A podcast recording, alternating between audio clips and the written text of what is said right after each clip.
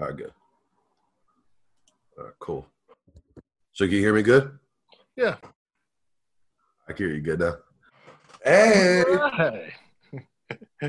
dude, that game. Man, don't even get me started. Don't even get me started, man. What do you think?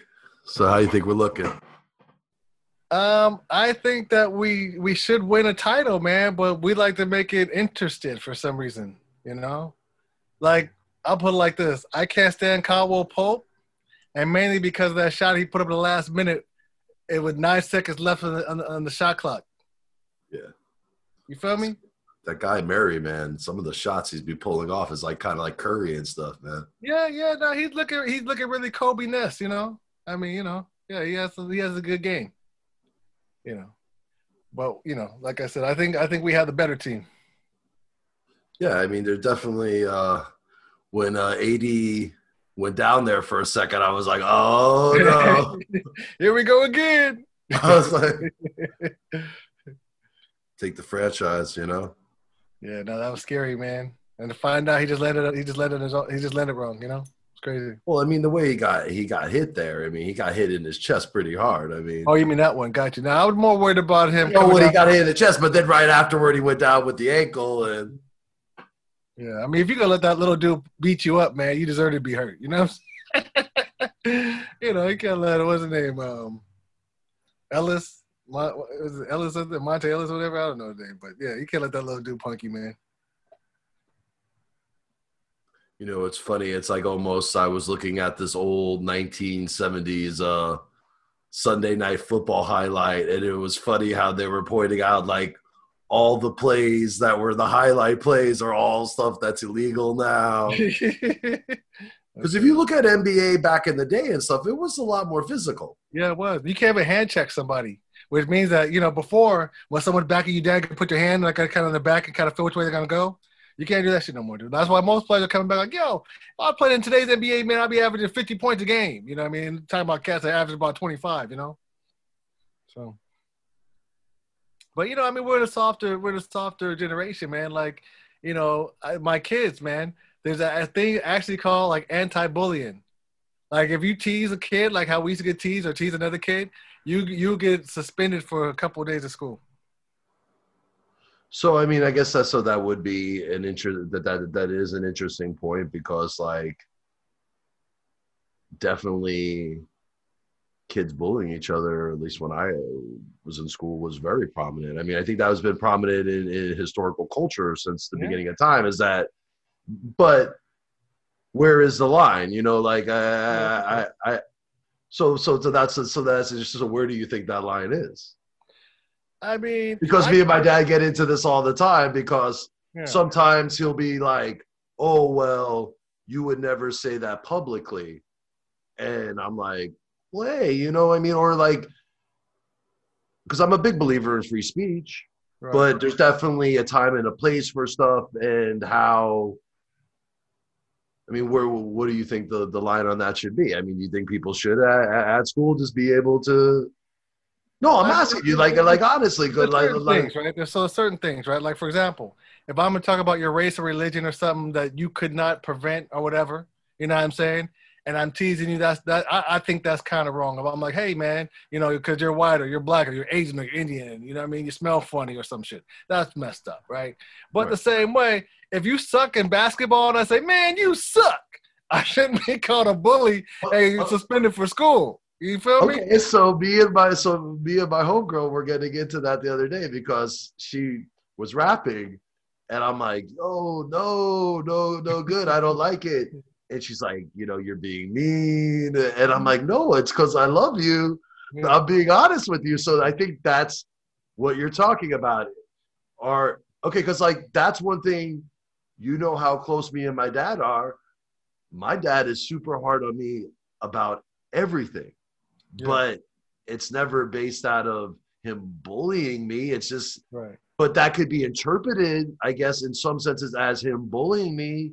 But well, now, nowadays, nowadays, if you spank your kids, that could be considered child abuse, right? So, you know, when I grew up, it was normal. If you did something stupid, you knew you had it coming. You know what I'm saying? You knew you had it coming. Now, if you hit your kid because they did something stupid, well, you might end up, you know, having some issues, man, with a jail or um, a social worker paying you a visit. You understand what I'm saying? So, in my opinion, we, the world we live in right now is so soft compared to the one that we grew up in. You know what I mean? And there's good things about it and there's bad things about it. The, the bad things about it is if I was terrible at basketball and, and you said, man, you suck because you were obviously better, it would motivate me to want to get better. For example, if I'm going to try to rap and you're like, yo, Q, that ain't it. That ain't it. Well, guess what? I need to go back to the lab, put it, put it down, practice a little bit, figure it out, and come back and try it again. You feel me? So there's certain things that we used to do that would encourage us to be better than who we are. And one thing that at least I experienced personally a lot growing up is that I used to get bullied a lot, but then some people you fight back and then you get in trouble for that too because that's what I would always get in trouble for was if someone was bullying me or bullying someone else and I was just like yo I'm not okay with that and you ain't gonna be able to bully me for that much longer because I'm not gonna take this and that's that I think that's the hard thing is because generally in life isn't that how it breaks down? Most of the time is that there's this pecking order and people that are at the top they're used to breaking down other people and they're not used to other people talking back. And some can't handle it you know some can't handle it you know. But the same way like this sticks and stones right? So if i'm talking about your mom and you get mad yo talk about my mom if it becomes a thing of violence well then no one's going to win i mean that's what bruce lee said right so you know if something has to go to the extent of violence there's no winners you know but hey for example but but but wasn't there some maybe some people in your life that until they got a smack or got checked, they never came down a notch or they never really. Which is true. Which is a hard one because it's like I agree with you. Violence is not the answer, but there's definitely been times in my life where I've seen people hash it out and then they're on a you know a uh, a different level than it was till they figured it out. Right. Hey, I mean, look, what don't kill you only makes you stronger right? So there's lessons on both sides. If I'm bullying you and I get my ass whipped by you, I'll learn a lesson. if I'm bullying you and you get your ass whipped, you'll learn a lesson. You know what I'm saying? So there's lessons to be learned, man. You know, what don't kill you will always make you stronger, man. Well, that was the one thing about where I always kind of loved being a DJ in, in hip hop was, you know, especially with, you know, people talking shit. It's like I always would just look at people and just be like, yo, you know, show up on Saturday night with your boy with the mic, yo, or you do your set. Let me see, yo, this is so easy to do. Yeah. Let me see what you got. Like, you know, that was the thing about hip hop culture that I loved on us being B boys and B girls. It was that, like, kind of like that could always be squared away. Like, hey, wait a minute, yo, let's let the crowd decide. Yo, you, this is my act. This is what we do. This is how we hold it down. Like, I always thought that that was the most beautiful thing about hip hop was that kind of b boy element of the battle. You gotta the have battle. And then it's like, yo, like, like remember, battle, man. Like Chris, like KRS One, like he always, you know, like, oh, okay, well, let's battle it out, and then like. You know, well, he's a big right? dude, and he would just so, sit there. But like, but like you said, right? So it's a different thing, like right. So you have the battle. Some people can't, don't have the talent so then they got to re- revert to violence, right? Where they're pulling out a strap, fist fighting something because they just don't have the talent. But if you use that battling, you know, I mean, use that situation to sharpen your skills, it'll only make you better. It'll only make you better. And I think that that, see, like that was the one thing that, uh like after Cam lost mm-hmm. the Super Bowl, and he was kind of like, oh well, I don't lose, and this and that, like that that kind of I didn't think was like the best way to go about it because I think like all the you know going back to what they say the master has failed more than the beginner has ever even tried and I think that all everyone has failed and that's part of the process and you have to fail man, before you master anything. You know it's like I mean do we all you know it's like someone asked me earlier okay like uh, well is it a good game? And I was like well, we haven't won yet, so not really. So you know, like that's it. That's it. That's it. But that that that's but that's the thing, you know. It's like with Jordan and stuff. I mean, how many times where he made that last second shot, and how many times he missed? Who who that? Jordan? Like Mike Jordan or or any grade or Kobe or whatever. Like how many times Kobe yeah. went for that last shot and he didn't make it. Yeah, it's all about the one that you do make, right? That's the one people remember. You know, you get heartbroken by the one you miss, but you don't really remember those too well. Well, it's like if they win the championship right now, you know that that that AD shot, you know, like that's going to be, you know, that that that three pointer that they had the other night to win the game. Clutch. See, I'm, I'm still mad from that because it never should have came down to that shot. It never should have came to that shot, man. You know, I'm sitting there watching this game and we're killing them, right? We're going big. We're killing them. And all of a sudden, Frank Vogel says, Hey, we're killing them. We're up by 16. Let's put three guards in and go small. And they come back. They come back. So why did we not keep killing them with the length and the height? I can't call it. But it is what it is. At least we won, right? At least we won. Have that. I've not always been that way with you about everything. As long as we have one point at the end, don't really matter, you know. Yeah, I just I just get pissed off from the coaching, man. You know, like if you see the game today, right? I'm always talking about change the lineup. Our starting lineup is not the best lineup we got. Let's just put it like that, right? So they take out JaVale McGee, Howard goes crazy. right? Double double in the first quarter. You know what I mean? But then at the end of the game, where is he? You know what I'm saying? At the end of the game, where is he? You know what I mean? We're going small again. So it's just things like that that frustrate me, man. You know. I'm not gonna say no names. Glad we won. You know what I mean? But I, if I was the coach of the other team, my whole strategy would just be this: Yo, at the beginning of the game, let Green, you know what I mean? Let Caldwell Pope shoot all they want. We're gonna crowd the middle and just double team LeBron and AD because those guys aren't gonna make two out of five, three out of five. You know what I mean?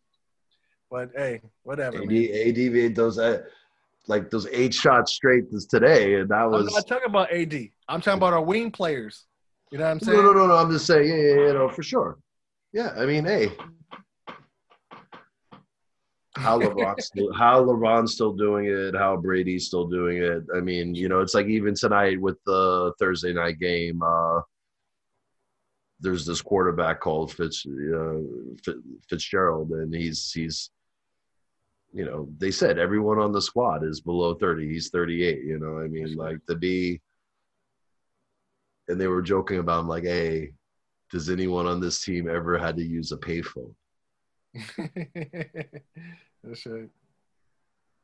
You know, that's that, that that's an interesting thing. You know, it's like I've been having that conversation with a lot of people lately about how much the music business has changed, and I guess that's one of like one of the things like where I was thinking it would be great with you being here on Equality Radio is that like you you've seen the music the modern music scene here really evolve from its you know roots and stuff like everyone that's huge you've seen them when they weren't huge and they just are just the whole entire process of it and just it's interesting like how technology plays into that and just sure sure. And, and it's like I was talking about with Qbert the other day. Mm-hmm. Remember when Serato came out and like most DJs were looking at Serato and they're like, "Oh no, well, you're using a computer, so you're not really DJ." Yeah, yeah. And there, so there was that whole entire thing where like for years, remember people were like, "No, nah, I'm not using well, Serato." Like that. The one thing that Serato had was they always had the vinyl plates. So that's why I think it was an easier transition because a lot of cats around that time, if you remember, were going to um, to a CD, CD CDJs, right? CDJs. Well, isn't that what most? I would say most people like outside of reggae, you know, outside of hip hop and reggae, you know, most trance use CDJs. Well, most people use yeah, CDJs for sure, for sure. It was such an easy way to download it off your computer and have it, man. Because you know, before the CDs, man, like if you didn't go hunting and and and like really pillaging record stores, you couldn't find nothing.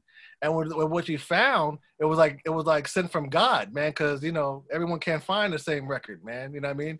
And if you have a record that gets scratched or lost, bro, forget about it. You know what I mean? Well, that's one of the interesting things about with you know when when you still do your gigs and you bring all your you know your bags and your crates and stuff and everything. I think that uh you know, it's like most people it's funny there's this whole entire new culture of dj that doesn't never really had to experience the part of djing that we experience as far as you know record stores and really having that separation of dealing with that with vinyl and stuff and everything you know? I mean it just it's just which, which is so bad man because some of the best club stories are around vinyl. And i'm not even just talking about djing it. I'm talking about being the one to say yo i saw Qbert at the club they wouldn't let me in so i grabbed a stack of a crate of his records and i came into the back door. This shit was crazy you know what I hmm. mean? Like all those stories, all those vibes, man, before the, the cell phone and taking pictures and all that. You know what I mean? Worrying about your story, but just worrying about the vibe.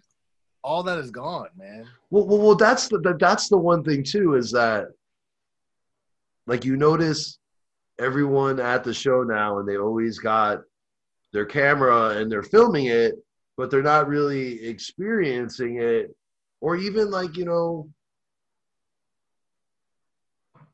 just that connection and stuff and every uh, as far as uh being truly present with it i think right. it, i think i think it i think it's uh changed in some senses because uh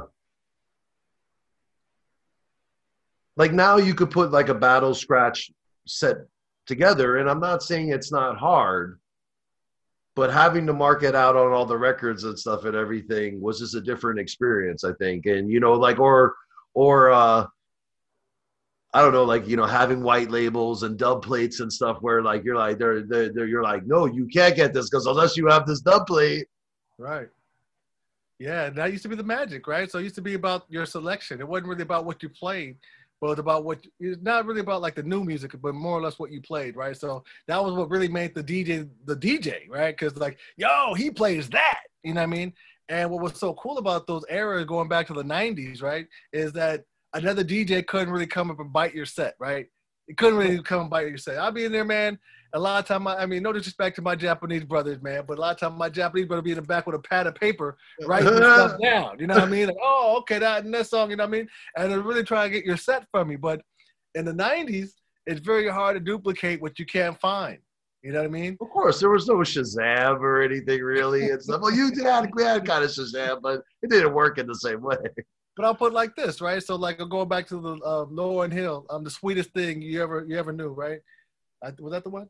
It was like a B side that came out, man, that every dope DJ had. But if if you didn't know the dude at the record label, you didn't have it. You know what I mean? So no matter how dope that song was, no matter how much you wanted that song, like yo, you probably didn't have it, man. And it right. wasn't a download, so it's like you just didn't have it. Yeah. you know? Yeah, no, no, definitely. Or you know, I mean, it was definitely a different way of going about it. You know, just the whole entire. I mean, you know, I miss those days, man.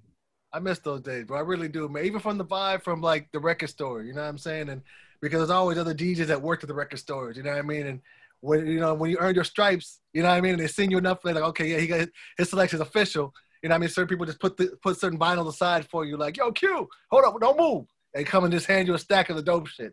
You know what I mean? Like I really miss those vibes, man. You know, Aaron Records, peace to them. You know yeah and for me like one of my favorite things was like just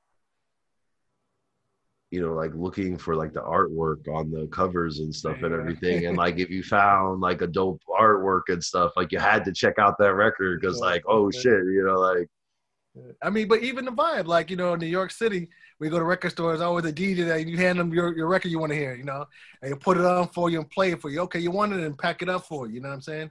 You know, I guess that's why I like Aaron Records because they want to start further. They just laid out, laid out three techniques. You know what I mean? Wait your turn, put the headphones on, and check it out yourself. You know what I mean? And um, like, yeah, I found a lot of stuff that I never would have known what was what because I had to listen to it. You feel me? So then, as a DJ, if I'm gonna play it for somebody, you know what I'm saying? It's, it's your ear you're trusting, right? You know, now you just go by the chart, download all the hottest stuff that you think there's on the radio or that girls want to hear. You know what I mean? But back well, isn't, then, isn't that the balance and stuff between playing? Because like, as a DJ, you know that generally people respond to people being familiar with stuff, and that's generally people don't really want to dance unless they know the joint. You know, unless it's translates on some magical DJ stuff, which is interesting because like it doesn't always translate in the same way and stuff. It's like people are kind of programmed in that sense of that they want to just hear the hits, but there's also I think that mythology behind it that the greatest DJs don't play the hits; they play the things that no one else knows about. Well, you also have the you also have the, the DJ rule. I think they call it like the, the three for two or something like that, right? Like you play three songs that everybody knows, and play two songs that nobody knows, and three songs. You know what I mean? You know, and kind of balance it out. Right. Uh, the, the, that's that, that's interesting, right? The they kind of find like that balance of uh, playing the pop, and especially too, you know, it's like it's kind of like with thing. There's just like that outline of the hits, you know, like oh, mm-hmm. Murder She Wrote, hey, you know, you know, Shabba, you know, like there's this kind of like which it's it's hard because those are also the songs we love, right. and there's a reason why they're popular because they're dope. Right. But you don't want to play just like the hit, you know, like that was always been a balance for me of like, you know, and also wanting to create my own music because then yeah. If it's yours, then you really no one can say anything in the set because you're like, wait a minute, this is my my track. I hate this track. like that's it. Because right, I mean, like you ever you've ever had that feeling before where you're like you kind of mix out your set and then there's an opening DJ and then they're playing the same a couple of the same songs that you're about to play and you're like yeah. Or how many times have you been playing a show for the artist that was there, and then they don't want you? I remember I was open. I was doing a show for you. Yeah. And I think I don't know if it was Barrington or so. So, so then you're like, "Yo, no, they're gonna do that song later. Don't play that song." And I'm like, "What?" Like, you can't burn them out, man. You can't burn them out. But you know, that's just you know the way it is. I mean, that's the same way. For example, like when you work with another DJ. You know, I mean, oh, you have you normally have two or three DJs. At least when I work, normally it's two or three DJs, right? So, you know, you kind of have like, for example, if it's my club, it's Jamaican Gold, right? So, early vibe, we're gonna play like older stuff and lovers rock and roots and culture, right? So, you know, by the time eleven o'clock hits, we hit them with that hip hop set. You know what I mean? Now they're ready for action. So you kind of just build it up, play some older dance hall right before that, kill them with the hip hop set, because like you said, familiarity gets everybody to dance floor, right? and then coming with like the hardcore dance hall. You know what I'm saying? And if you build it up, you all work together because that's the thing about it. Some DJs, they think they need to play the hottest joint to get the biggest applause. You know what I mean? In my opinion, because I would like being the opening DJ, you know what I'm saying? Play the early vibes, right? It's playing that song that they forgot about that they love. That's to me would always get the biggest forward. You know what I'm saying? Banging on the wall. That's like, oh, he played the oh, you know what I'm saying? Because the element of surprise, man. You know, we hear the crowd just start, oh, you know what I mean? The element of surprise, man, is really what, what turns me on, man. yeah, or like I always like it that like if they're singing with it, you know, if the crowd's singing with it and stuff, and you could like pull it out and you could sure. hear them singing the lyrics sure. and stuff and everything. Sure. Interaction, man. You know, that's always the best best form of flattery. And then you've always been a, you know, a DJ like me in the sense of that, like an artist could have a, a bunch of shitty songs, but if they have that one gem, you'll yeah. bump it. You, know. Yeah. yeah. But me, you know, honestly, man, when I play, it's all about the vibe, man. It's all about the vibe, bro. I really just look at the crowd and how they react, man, and how they're vibing to play the next tune. You know what I mean? And I guess that's why I like vinyl so much because, you know, I see a lot of DJs on the computer and they're on the computer like this. They're not even looking at the crowd. You know what I mean? Or on a computer like this. You know Just trying to figure out what they're gonna play. Yeah, yeah. well, I mean, I get it. You know what I'm saying? But there's, there's a certain thing. For example, most mixes are gonna be faster in a computer because now you're beat matching. Everything is right there. It's a stroll, this, that, whatever. When it's vinyl, it's just a whole different vibe, man. I mean, vinyl really is the way you DJ a vibe. You know, in my opinion. You know what I'm saying? Because you're not gonna have no quick mix unless you're just like really line them all up and pre-mix your mix. I don't tend to do that. I don't tend to practice my mix before the, before the gig. I normally show up with about one or two crates that I know I got some some murder in there, some fire in there. You know what I'm saying? And just let the the vibe control control itself. And have you ever DJed off Serato? Like, I mean, um, I have, man. You know, the first time I I, I used Serato was um when um Miss Trinity she she um she hired me to go to Japan with her to be her manager, her DJ, and her hype man. And um, obviously, you know, I mean, you know, this is what 2011, I believe, somewhere around there. Right, right, right. I remember. Yeah, yeah. So you know, I mean, you know, you're not bringing no vinyl out there. So you know, I brought my computer, brought my little my little Serato disc and all that, man. Oh, wow, that was back in the day when the Serato was just first coming out. So you had to actually calibrate it. That was when you had to calibrate it no, and all no, that. no. I, actually, I use the CDJs. You know, I don't ever use CDJs, but Oh, you know, wow. I mean, it's so Okay, easy. yeah, yeah. It's so easy. You know what I'm Yeah. saying? So okay, yeah, that that's easy. Now you don't have to calibrate. Yeah, yeah. Yeah, you have to calibrate nothing, man. But it was cool because you know you could line up her set just the way she wanted it. You know what I'm saying? Real easy. So just you know, it was a fun gig. Definitely a different type of gig than I'm used to. But I think I pulled it off like I've done it before. How much money do you think in the over the years do you think you spent on vinyl? oh man. Um, Honestly, if you had to put a number on it, how much? Or, or let's say, probably like 150 200 stacks man. Like yo i was really like only thing i used to buy man when i had a lot of money coming in man was was dvds and vinyl bro. Right? you know i mean? I mean i had a lot of friends who like would hook me up with gear so i always had a lot of fresh gear you know what i mean? So you know what else am i spend my money on? Yeah, Yeah, no, definitely. I mean, the, it, it's a good archive too. You know, I mean, yeah I mean, they can, you know, people can't see it, but those are all crates on, on each side and everything. And you know, I mean, it just Oh. not just east side below behind You know what I exactly. yeah. Yeah. Mm. I'm literally sitting on vinyl, man. All different types too. See. Yeah. Do you remember what your first record was that you bought? Um, I don't. I don't, man. Um, you know, me, I'm the youngest in my family, man. So really, when I first got got into vinyl, it was because my older brother and sister left it at my mom's house, and um, you know, me and my other brother started going through it. You know, from 45s to 12 inches. And how old were you when you when you DJ'd your first your, your show? Like how old were you when you started Oh, DJing? Um, I mean, DJ for me came a little bit later. I've always loved it. I've always messed around with it, but I never really took it serious as far as me being a DJ.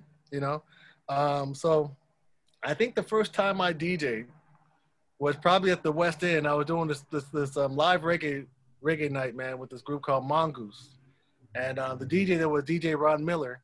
And the night was so crazy, man, that um, the owner ended up giving me a Thursday night too. So I was doing Wednesday and Thursday. And I think in about 96, 97, I, I decided I was going to DJ um, the Thursday night. You know what I'm saying? you Okay. know, um, yeah, but like I said, I, mean, for me, DJing was just for fun. I mean, when it comes to the parties and the club thing, the promotion and marketing, that was really my niche.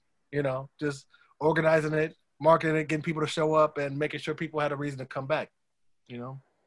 Right, and that was always that was always your forte was this kind of structure structuring. But you know, I wouldn't say that because I, I I would say most promoters I know and stuff aren't real DJs, and you're a real DJ. So you you know you you're even a bit you, like dancing too, though. But you Yeah. you, you know you Okay, I- always you always emphasize to me from the day I met you that part of the culture about that you know the dancing and you know that that element of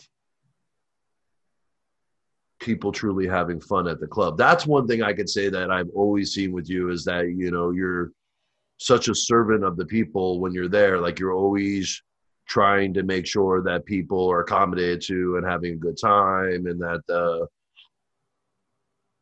yeah which i don't get from most promoters. They're just there to you know they booked some acts and they're just you know in the thing. Like you you also want to have hospitality behind it which i think is one of the reasons why you've been so successful with it throughout the years and stuff Yeah, I mean, I just like to make sure everybody's having a good time. The vibes are right, bro. You know what I mean? And that's the thing about it, man. I take everything the same way. If I'm playing records, if I'm yelling on a microphone, or if I'm just there as the as the host, you know what I'm saying? It's really just make sure the vibes are good, man. You know, encourage the vibes, encourage the best vibe possible, right? You know what I'm saying? Because and i think that's why they brought you in on uh Shabba you know congratulations on that and stuff with you know sean i mean that's i mean hey that's i think one of the reasons sean brought you in you know is because the way you host that party and stuff it makes i think people feel at home. And i think people it adds a very peaceful loving vibe to the parties which i think is one thing that i've always noticed with with you is that you know you like to spread that real Rasta love, you know, throughout it and stuff, and you know, really see people enjoying themselves. Yeah, man. But it's funny about the Shabba thing, man, because um, you know, me and Sean, we hooked up at the Dragonfly, man, at Jamaica Live, like in early 2000s, right? So, um, this is around the time when Mark Love didn't want to DJ, you know, uh, reggae parties anymore. He just want to do his thing, you know. And I, I don't even what I don't even know where he went, man. I think he's working at I don't know, who knows. But anyways, so I brought Sean in, man, to do a hip hop set, and during this time on Thursday night, I was MC. So you know how the night was started Jamaica Live was I would start DJing the early set. And at 11 o'clock, the hip hop DJ would come on. I'll pick up the mic. They would just rock out. You know what I'm saying? Just have some fun. And um, so that's how the thing with me and Sean started, man. We did that. Um, a few years later, uh, they were bringing Electric Punanny to LA. And um, he kept telling um, um, um, Jen, um, Jen that yo, you gotta put Q on this thing. You're bringing reggae party to LA. He's like the master of LA. You know what I mean? Have him DJ a set. So, you know, we hooked up there again. You know what I mean? I think this is like um, 2011, 2012. You know what I'm saying? So, and that was a crazy party, man. And um, two years later, Sean hit me up and was like, "Hey, man, um, you know, I got this other DJ who's pretty dope, man. It's an Asian cat named Drew, man. We've been doing some parties, and I think we want to do our own party, man. We want to do a reggae party, man. And um, you know, we know with you, if you're on, a, on, on the, the vibe will be official. You know what I'm saying? I'm like, all right, cool, let's do it. You know what I'm saying? And um, yeah, I guess the rest is history, man. You know that that thing just kind of blew up like wildfire. You know. I mean, the, the those parties at Los Globos, bro, have been banging. And then you guys traveled, right? You guys went to Jamaica for New Year's, yeah, and you guys have gone a couple other places, right? Yeah. Yeah, I mean, you know, I haven't been on all the trips with them. Like, you know, they've been going everywhere, man, from um, Japan to Canada to, you know what I'm saying? But um, yeah, for the few trips I did make it to, man, uh, Jamaica for New Year's, New York for um, Labor Day weekend, man. And, you know, I mean, right now would probably be crazy as hell if it wasn't for COVID, man, because things were right about to go crazy. And what I mean by that was um, back in um, in um, March, the end of March, we're going to have the four year anniversary of Shabba. We're going to take over the El Rey Theater, bring this artist, this dancehall artist named Shenseea, and it was going to be the first venture we did with um, Live Nation. You know, um, unfortunately, you know, it never happened since at the end of March and COVID started towards the middle. But um, yeah, things would have been crazy right now. But you know, things are still going good. They got the podcast going on. They got the um, the sponsorship with Nike. I don't know if you've seen the shop of Nike shoes and all that type of stuff, man. But yeah, they, you know, things are going good for those kids, man. I'm proud of them. You got a sponsorship with Nike? Yo, you ever seen the commercial? Yeah, I gotta show you the commercial, man. Yeah. Yeah. That's amazing. That's amazing. Yeah. That's amazing, man. You know. Yeah, man. They're doing their thing, man. They're doing their thing. You know. Yeah, I mean, well, it definitely. uh Sean's a really good DJ, man, and you know he's For a sure. really good dude too. Sure. And you know that the way that they uh they mix together and stuff, it's mm-hmm. it's definitely like a uh you know like a DJ crew and stuff that you know they're beat juggling, they're you know make actually you know scratching and mm-hmm. you know that's that's rare you know in the culture yeah. these days and stuff i mean the, the, the, best the best part about it man the, you know from um sasha from sasha payne and um you know sire the whole crew man billy the whole crew man it's like everybody is so cool like there's no negativity everybody there just having a good time which for me working with other djs sometimes you have little attitudes going on and it's like i'm not gonna say it was hard for me to get through but sometimes it was a bit challenging to you know be like okay I got all this bullshit in my ear, but let me go out there and project the best thing, the best vibes I, I, I know. You know I mean? As if everything is just perfect right now. You know what I'm saying? And I think for the most part, you know what I mean? I pulled it off. That's why I would always call myself a professional. Right. But um, when you're in a situation where everybody's just like, yo, there's just love. There's no like animosity. There's no jealousy. There's no back talk. There's no, you know what I mean? Like negativity. There's no negativity. There's no yeah. drama. It's, it's, an amazing thing, brother. It's an amazing thing, and you don't always get that. You don't always get that. Well, I don't care if it's hip hop, reggae, whatever. You don't always get those vibes, bro. That's why you're my best friend. yeah, I agree with that because it's, very rare to have people that there's no negativity ever and yeah. stuff. Which, yeah, you know, people that you consider fam, you know, family in their own you know, I mean, and how about this? You know, I'm not saying that with that always with certain business and stuff that even has to be, but even if it's just professional and nice, you know, even if it doesn't have to be just family thing, you know, like there's just, you know, just nice to go to a work environment and it not be drama and not have people or things that you consider um, a liability. Right, right. You know, a liability or uh, stress. You know, I mean, because uh, I think that in life, stress is just such a killer, bro. I mean, that's one thing I think I, I admire about you is that you don't you don't you don't wear it on your sleeve the same way that I do. That's for sure. You brush stuff off way better than I do. it's funny, man. That's that's the compliment I get the most from from from loved ones. You know, what I mean, it's like Q, the way you deal with people, man. Like you don't just kill them like I would kill them. If somebody said that to me, I'd kill them. You know what I mean? It's, you know, but like I said, like Bruce Lee said, right? So if it got to come to violence, no one wins, man. So we got to try to figure out a way, as King Solomon would do it. You know what I'm saying? Or Selassie I would do it and say, okay, let's figure out how we can get through this by by communicating. You know what I mean? And not judging and not being angry, but just trying to understand each other. You know what I mean? I mean, isn't that the hardest thing? I mean, I mean that was you know, it's something like right now, like I had one of a guy that I I've DJ'd for for over 10 years on and off and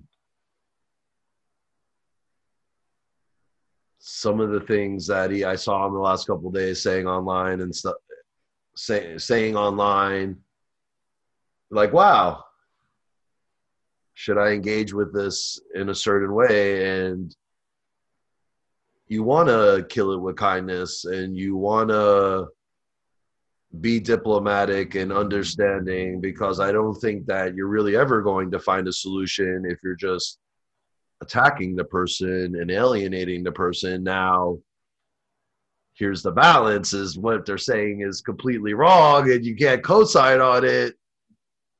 Well, I mean, you, it, it's okay to leave the situation. You know what I'm saying? It's okay to leave a situation, and it doesn't have to be your right or their right. It's just, you know, I mean, sometimes it's okay to just leave the situation, right, and just move on, man. Because the older you get, the more valuable you realize time is. You know what I mean?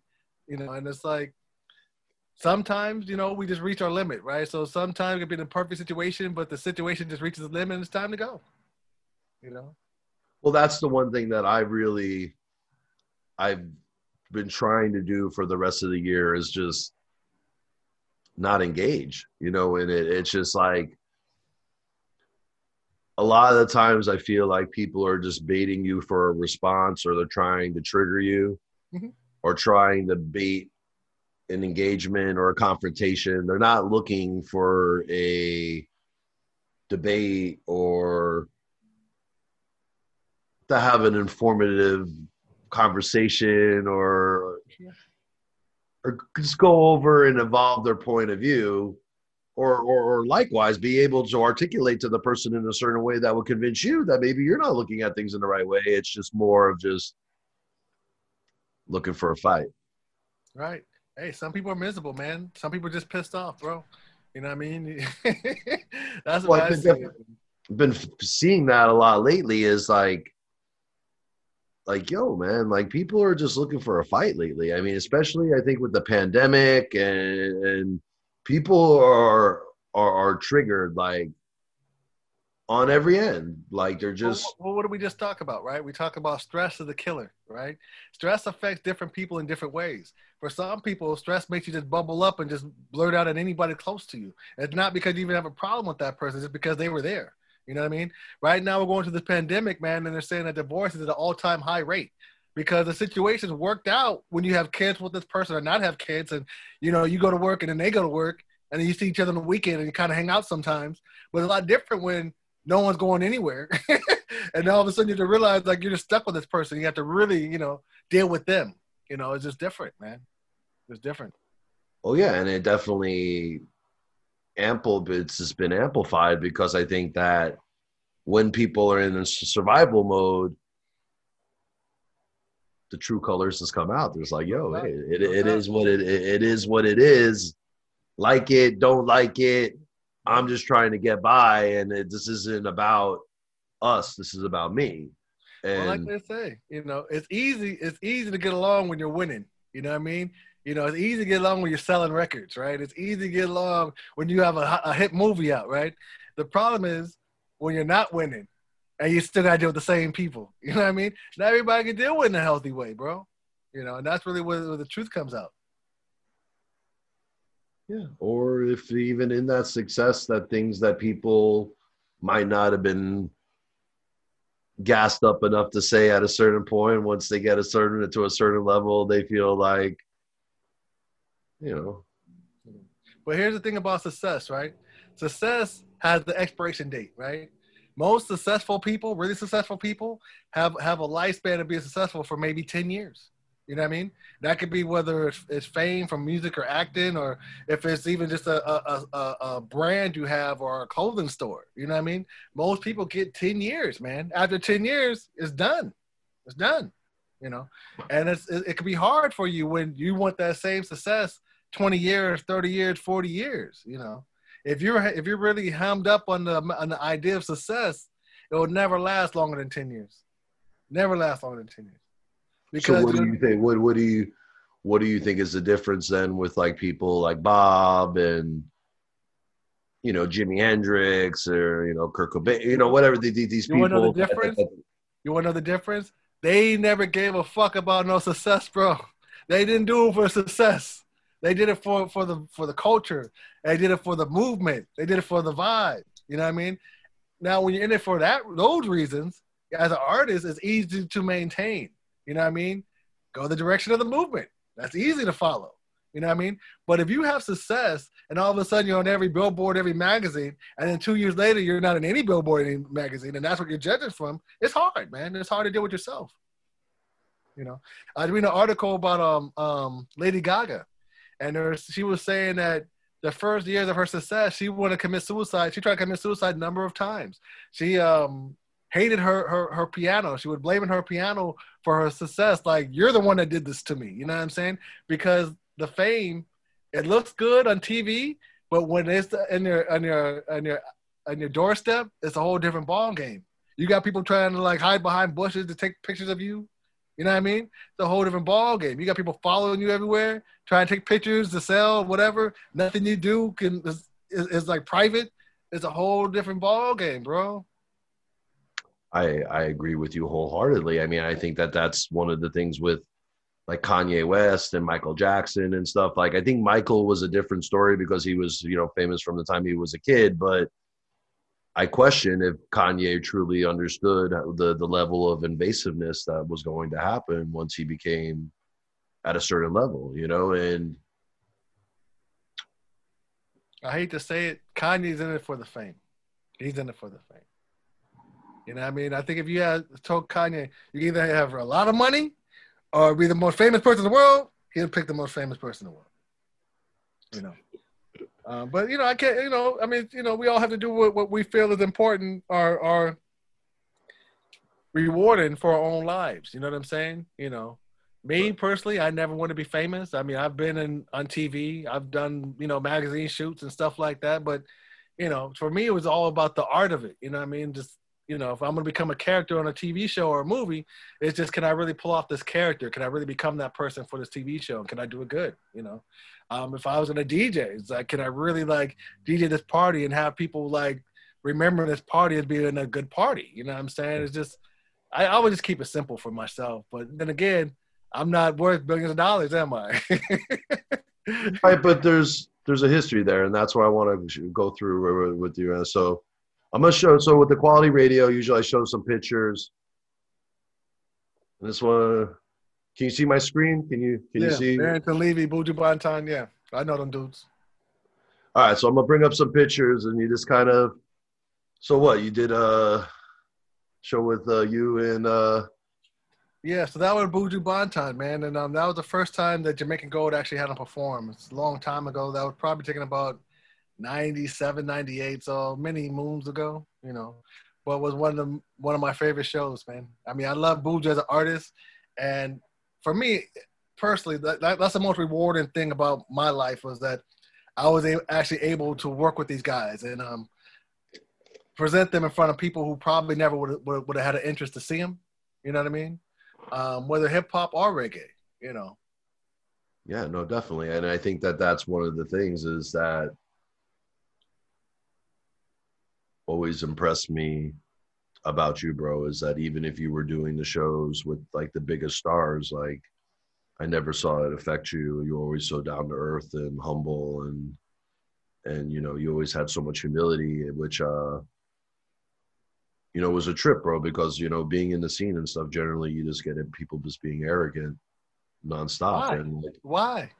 well, Man, I, I agree with you. I never want to be that way too. I'm just saying, I just give you that credit.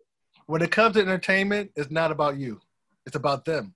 And when I say them, it's about the masses, right? So mm-hmm. it's really all about, you know, the fan. Like, you know, I mean, I've turned a lot of people who say, "Oh, I hate reggae, I hate dancehall," into like dancehall reggae lovers. You feel me? You know what I mean? And that's just the vibe. That's what I'm trying to do. Like, I want to give you culture. You know what I mean? Understand? Back in '93 when I threw my first party, man, like culture was not a, a, a common thing for LA. It wasn't like New York. We didn't have culture. You know what I mean?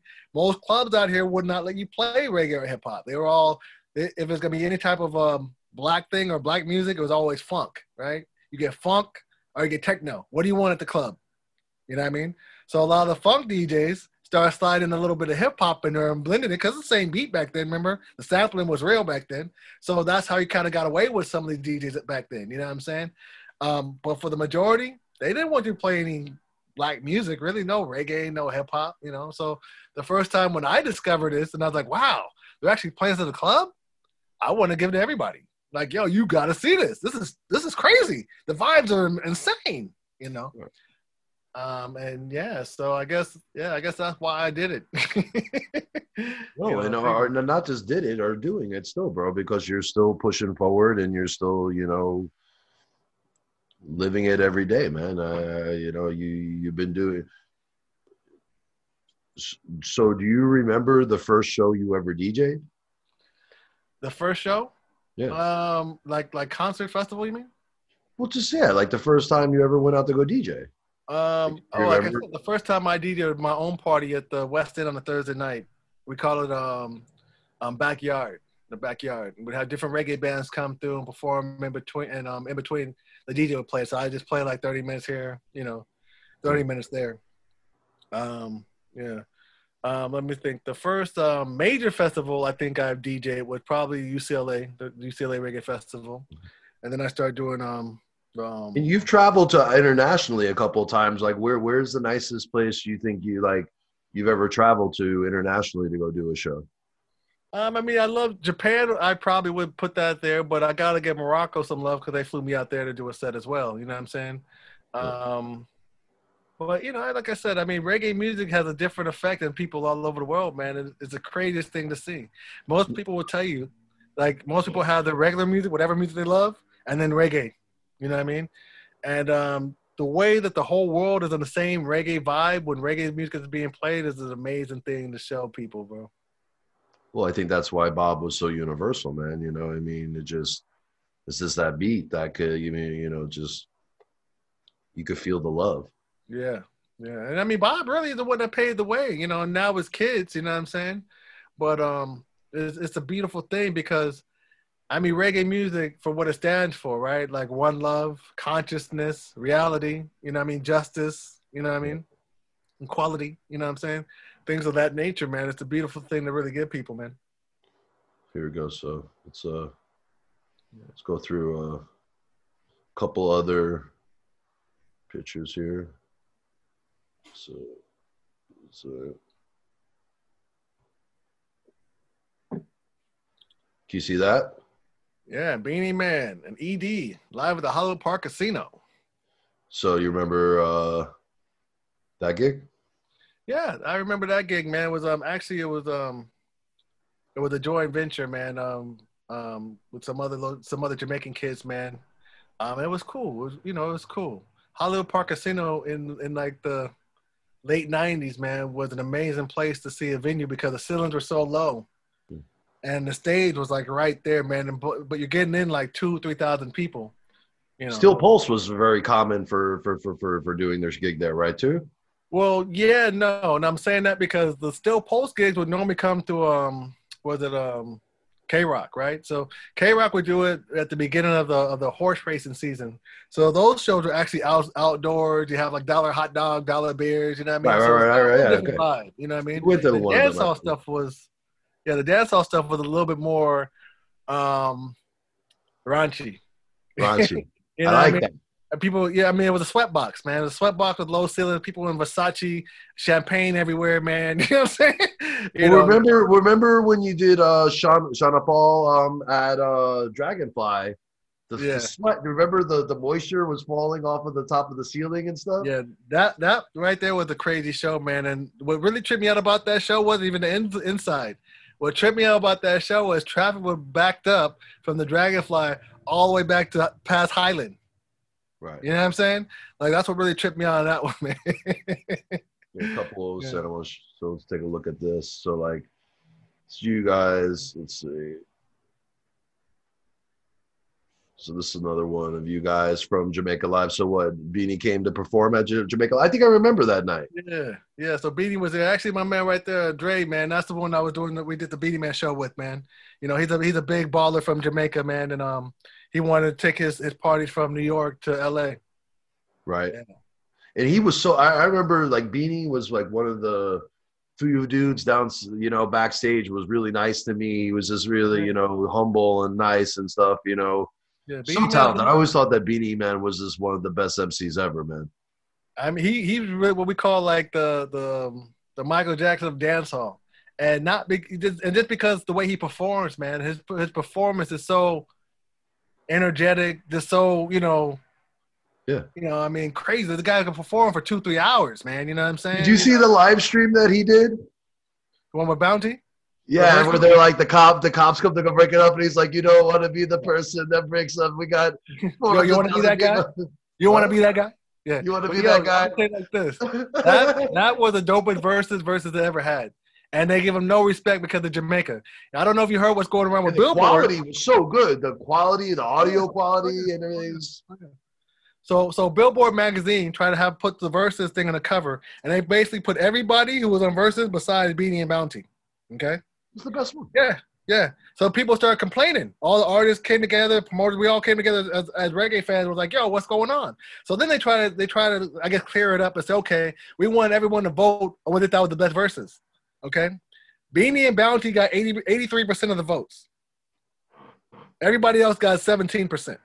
Okay, now Billboard magazine comes back and says, "Well, we didn't really count the eighty three percent because." um, most of the people are from Jamaica. Now, Okay. if those if those same Jamaicans would have voted for Anita Baker and um and um, It Gladys good Knight, enough. It would have been good enough votes for them. Nobody would have said, "Hey, that don't count" because they got people voted from Jamaica. Of course not. But think about it. Even even if it even if it was fifty three percent of the eighty of the eighty percent of the people that voted for him, they still beat everybody else. Even if, and they still don't want to give no respect, man. But it's the same thing that we've been going through, man, in the dance hall. Once someone comes gets big in the dance hall, what happens? They call it hip hop. Sean Paul comes out, the first artist to ever have an album with only dance hall tracks in it. No hip hop, no crossover tunes, all dance hall jewels, right? And one of the first, oh, this is hip hop. You talking about when he came out with uh, "Give Me the Joint"? Pass me the joint. Just give me the light. Give me the light. Just give me the light. Yo, that whole album. That was the first time I ever seen a reggae artist come out with a whole album with no crossover hip hop tracks, all dance hall tracks. Murdered it. Yeah, Everybody want to say it's hip hop. You know, Drake tries to do dance hall. Drake Drake comes out with a hit, dance hall hit. What do you call it? Oh, it's this tropical house. Nobody ever want to give dance hall no love. You know, but there's reasons for that. You know, there's reasons for that. Dance hall is very, very real. Very, very real. They're not gonna bow down just to bow down. You know. So there's you. This this was what show at uh, Jamaica Dragonfly. Live at Jamaica West. Yeah, that's the Dragonfly. That's the show you're talking about. Right, we, we were. I remember that show. I was there. yeah.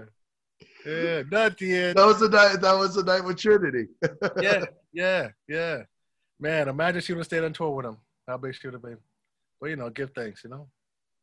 So people got respect for themselves, yeah, give thanks, you know. Yeah. you know. But uh, yeah, but I mean, that was uh that was a beautiful period too when you were doing a club. I mean, you were just you you guys always had someone like every week, you know, every week it was some It type of every week, but yeah, I get what you're saying, man. You know. bro. It, it- eh, not every week. Yes, I agree with you. You're very very literal, but but yes, but The the formula was once a month. That was the Jamaican Gold formula. If you have an artist, if you're doing a weekly, and you have a big artist coming once a month, it seemed like every fucking night there's a big artist. you just heard somebody perform and kill it, or you missed it, right? And you're looking forward to the next person. You know what I'm saying? you gotta Yeah, have a little, a little, a little space. Yeah. But sometimes, I mean, yeah, honestly, sometimes it would be like almost every week because we got to we got to be so popular, man, with not just the the the people, but with the record labels, the radio stations, that people felt like whether hip hop or reggae, if we want to be in the right underground market, we have to go perform at Jamaican Gold or Jamaica Live. You know what I'm saying? That's where all the real kids go. That's where the people go who are famous and make records and act like they they're just regular people. You know what I'm saying? So, you know, it became that spot. You know, it really became that spot. You know, to, we totally embraced it. You know what I mean? Because, you know, I mean, you, you know, I want to hear Mark Love and White Lightning DJ, but if I could see, um, you know, you know, um, Beenie Man or Sean Paul What or about, the, what about that Sizzla show? Remember that Sizzla show you did at the Century Club? Yeah, that was crazy. That was crazy. That was a crazy show. That was a crazy venue, bro. Century, Century Club? Club was a, an iconic spot, man. Yeah, man. Too bad it's a hole in the ground right now. But yeah, we had some fun there, man. Yo, the craziest show I did there, man, was probably Shaggy. Was probably Shaggy. Shaggy. Yeah, he just went 10 platinum with his It Wasn't Me. And Angel was hot hot right after. And he came by that night. I think we had we had about 2,000 people inside the club and another 500 people outside. This is Sunday night, bro. Sunday night. Yeah. No, Sunday night. Yeah. That was always the thing, right? If you could figure it out on an off night, always always venues on off nights, but get to pop it on an off night. But you know, I mean, for me, I'll be honest with you. I used to hate nightclubs. When I was 18, 19, 20, 21, I hated nightclubs. I hated them, couldn't stand them. You know what I mean? But the Why? reason why I hated them hmm. was because I was going to the club like everybody else, right? On a Friday or Saturday. Now, when you go to a club in, in Hollywood on Friday and Saturday, everyone is on weekend mode, poom poom mode. I worked all week. Where's she at? Where he at? You know what I'm saying? So it really wasn't about the music. It wasn't about the vibe. It was mainly about trying to hook up. It's the weekend. You know what I'm saying? So it's a little bit different. When you have a, a off night like a Thursday or a Sunday, it's a lot easier to get the majority of the people to come out just for the vibe and for the music. You know what I mean? Because they, they, they got they got the weekend to worry about getting laid, you know what I mean, the next day or the day before. Mm-hmm. Yeah. That's an interesting point. Make it more about the music unless it's a hookup spot. Yeah, that's sure. it. This is true. Sure. Yeah. So Cash, just tell me who follow me, you know, because I was always known really for doing the, the Thursday and then the Sunday, right? So people like, yeah, Q, you know, I go out to the Dragonfly on a Thursday, man. I get like three or four numbers. So I call them up, you know, we hook up uh, on Friday and Saturday. And Sunday, I'm ready to do it again. You know I'm like, all right, if it works for you, it works for me, you know? Yeah, yeah, yeah. You gotta keep the keep the keep The the, cycle. Yeah, Keep got out the rotation. All right, this is uh, here we go. This next one for you. So, boom. Barrington Levy. Yeah. So, Yeah, that was like the Cabana Club. I think that's Cabana Club, which is now what do they call it? Cabana Club now? Um, I don't know. Barrington's always been, you know, a staple in, in, you know the community, man. You know, what I mean, yeah, he's always him. had such a unique style. You know what I mean? And um, whether he's doing like a hip hop uh, um version, you know what I mean, with a big uh, big hip hop artist, or if it's just the roots, you know what I mean? You know, or original old school dance hall style, man. It's, it's just his style is so classic and and timeless that it just Yeah. always works. and Detour's, a, you know, when he uses Detour, they're a good band too, man. You know, Yeah, yeah, Detour- that's his official backing band. You know, that's his official backing band. I mean, those guys backed everybody, man. They, you know, Yeah. yeah. we're And solid. you, you, you, you were doing that. Uh, you've done a bunch of shows with them. You guys, you even had them always down at that, down at the beach, and Oh, live reggae Fridays. Yeah. Oh, I miss those nights, man. uh, It was like it was like LA's like LA or South Bay's best kept secret, man. The vibe was so nice for a Friday night, man. yeah, no, that was. Uh, you know, what was one of my favorite shows was when you brought him for Uh, Cham. Yeah. Ghetto story. My ghetto story. Yeah, And then, uh, dope. Yeah. and then um uh, and then there was that uh oh my gosh uh who am i thinking about uh Gyptian when you did the Gyptian show yeah. well Gyptian before he was even really famous and stuff when you had Gyptian come out before he was even know anyone who really knew Oh, before the Hold You song? Yeah. Yeah. Yeah. Yeah. Gypsy, man, you know, the first time I saw him before, man, was I think Reggae in the River, man. And um to see him just man, his voice. He's like he's he's like I don't know, man. I guess El DeBarge, I guess something like that. You know what I'm saying? Like he just has that voice, you know what I mean? That vibe. You don't even move much, but the Mhm. vibe and the voice just does all the work. You know. that that Chronixx show that we went to not last year or was that a year or two ago you know that was a good show too that Chronixx yeah, show yeah, Chronixx is good, man. Chronixx is good. You know, he he's definitely bringing the roots back. You know, what I mean, there's this reggae revival movement going on in Jamaica right now. Um, Koffee, Chronixx, Protoje, um, Jesse Royal, um, and a few others. A few others, man. Are really bringing back this, just the roots. Excuse me.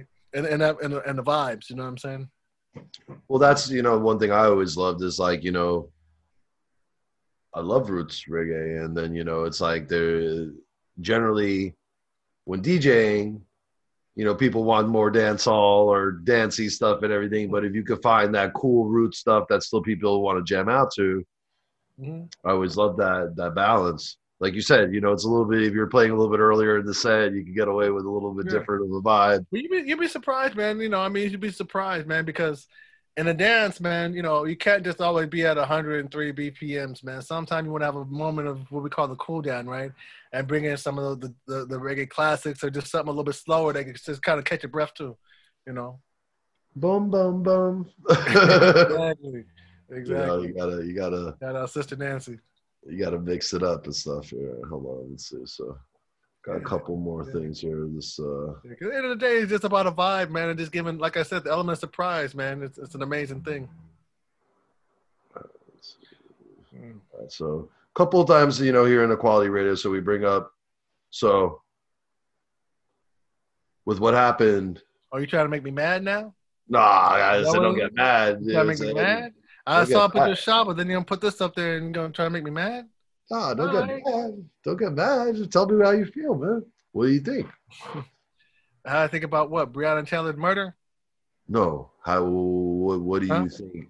What do you think about about the the decision the other day that once again that fucking some cops that fucking murdered someone got off and that that that fucking something has to change because if this keeps happening, it's not going to be sustainable. You can't just have you know cops that have qualified immunity and that they can just murder anyone, white, black, yellow, polka dots, and just get away with it.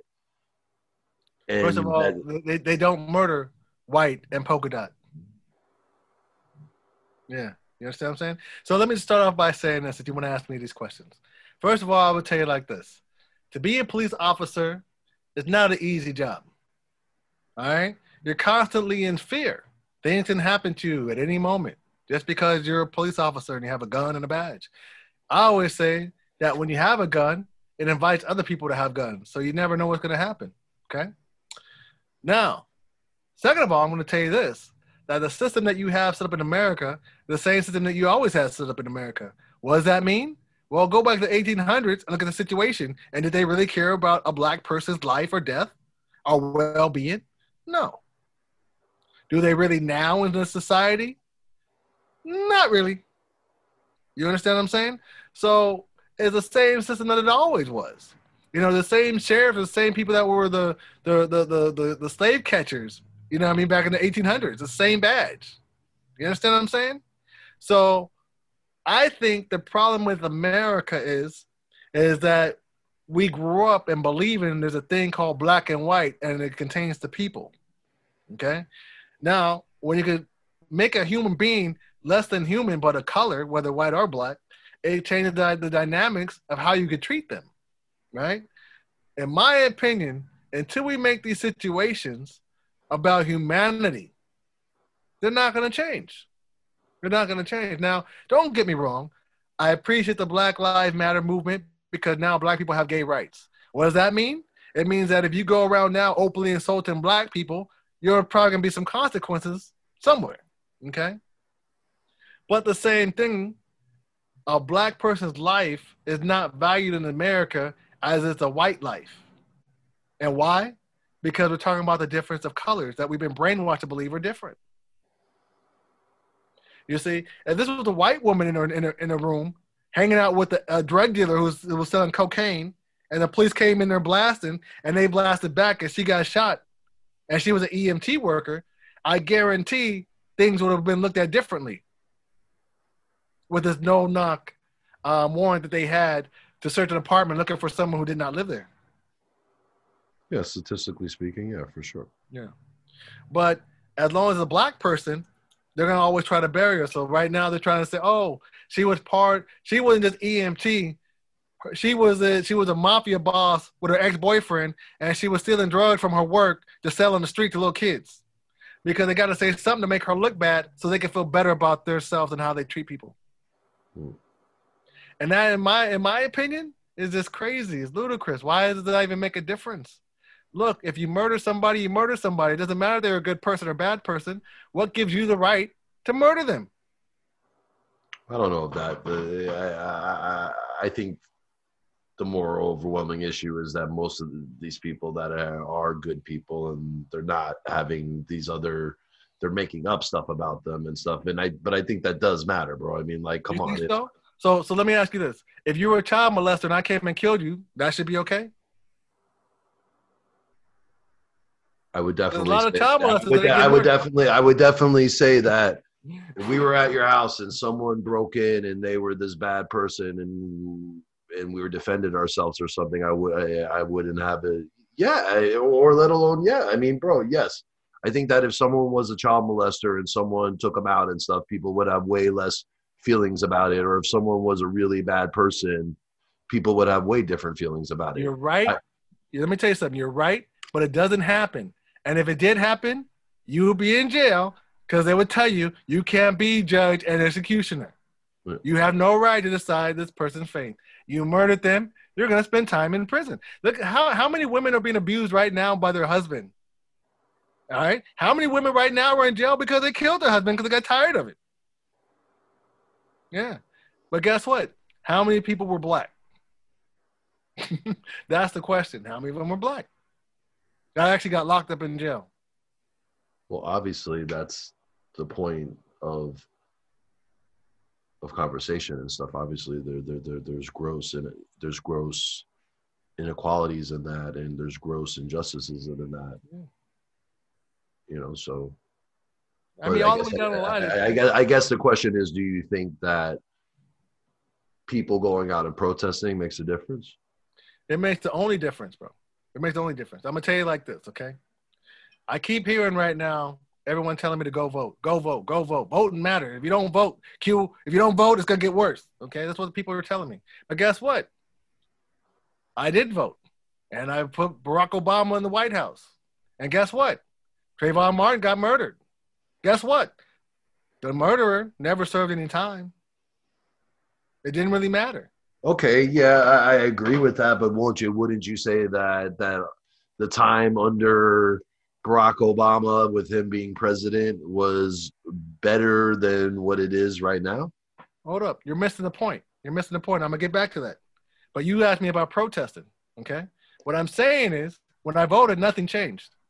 All right, I'm gonna tell you like this: Four months ago, people started protesting, rioting, burning stuff up, and not in black neighborhoods, but in white neighborhoods, looting them. You know what I mean? And what happened? Now they're talking about defunding the police, and change has to happen. And everyone's coming together and saying, yes, change has to happen because we can't live like this. So what I say, protest is the only way to make a change. Voting, they give you two three fools, they're all gonna do the same thing and say pick one. I don't know you like this person because they have a different last name or they look like you, but they're all the same people. They're all the same people. We don't pick them. We don't know these people. We don't have a choice. They just pick. So you don't think so? You don't think that there's a a obvious difference in in the, in the sense of policy and rhetoric, policy and implementation of legislation comparatively and stuff. I mean, like, like after like after said, like the Civil Rights Act and stuff, or like whatever might manifest from that. Like that's legislation that's coming from one side. That's I agree with you, two sides of the same bird. But when you look, like you look at my post the other day, where it's like the Clean Water Act, this, uh, these were legislation that were passed. That I get it. It doesn't fix everything but it's in search of a more perfect if, union. If you're human and you need water and you don't think clean water is important, you're a moron.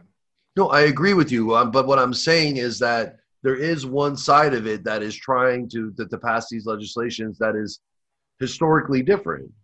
What, what, what, what, I agree with you that even if Joe Biden and Kamala Harris get elected in November, there will still be injustices that mm-hmm. possibly might not, not have true consequence. Yeah. That being said, it doesn't take away from all the other things that that that that that, that are. And how about this? We don't know that. I agree with you that when Obama was there, it's things still happen, but maybe that these the same. The thing for black people is exactly the same as it is now. Right, but exactly there could be right, but what I'm saying is that there could be like if Trump gets reelected, there's no way that there will ever be any type of legislation that will come up to, to, to, try and fix this. What I'm saying is that if Biden and it was saying there is a chance, and especially if we take the Senate, that they could come up with legislation that could protect against stuff like that. And there's no chance if one side gets it, but there is one chance. You don't think I, that would, it'll ever happen? I would, I would tell you this. First thing I'm gonna tell you there's an agenda. Okay, from think about it, the same people that been running the country in the 1900s, the Rockefellers, the Rothschilds, all that. They're the same ones still in power running running it. Why? Because whoever has the money makes the rules. So there's an agenda. Some people call it a new world order. You call it whatever you want to call it. So keep that in mind. Second thing I'm gonna ask you is, do you really think if Hillary Clinton was the president right now, things would be a lot better? I definitely think that, that what she put it would have put us through mentally and stuff would have been way different than what Trump has put us through. Definitely different. But do you think, as a whole, do you? I mean, do you think we wouldn't have had these murderers and killings? Like, do you think like Breonna Taylor still wouldn't have got murdered? You know what I mean? Do you think that we still wouldn't be in a COVID situation? Um, well, I think I think that if if Hillary Clinton got elected, we more likely we probably already would have been in a war with China or or Russia and stuff because she so things might not have been better. So things might not have been better. Well, that's a quantitative question. It was saying, are these things that are going to have to be addressed no matter what? I don't know about that, Q. Just by sitting there and going, okay, we haven't gotten in a fight, doesn't mean that there isn't a fight that's about to come that we can't avoid. Once again, man, until we all start thinking about humanity and not about color, not about it, it's always going to be the same. It's going to be self worth and greed. People are going to do things for themselves to put themselves in a better place and not really worry about your kids or my kids, bro, or our future. It's just how it is. And that's my only point. We're, we were brought up to think that humanity is, is not real. It's all about black and white and money. You know what I mean? And that's that's really is, is, is a road to suffering. Suffering. So as long as we keep thinking like that and as they want to take take God out of the school in your everyday talk, you're gonna you're gonna we're gonna suffer. We're gonna suffer. So unless we move to some place where it's not like that, where it's about humanity, about spirituality, I don't know, maybe Canada or Holland, because they seem to care about people there. You know what I'm saying? It's gonna be suffering. I don't know about that, bro. I don't know about anyone that's anywhere on earth who's ever really experienced. You know, I mean, me and Akil, we're called, to, which you know, we and Akil, we're talking about those. When in humanity has it ever been like that? Well, what I mean by that, like for example, Canada has a different view on life and how and how important life is. What I mean by that is Canada was one of the first places that weed was legal and able you were able to grow your weed.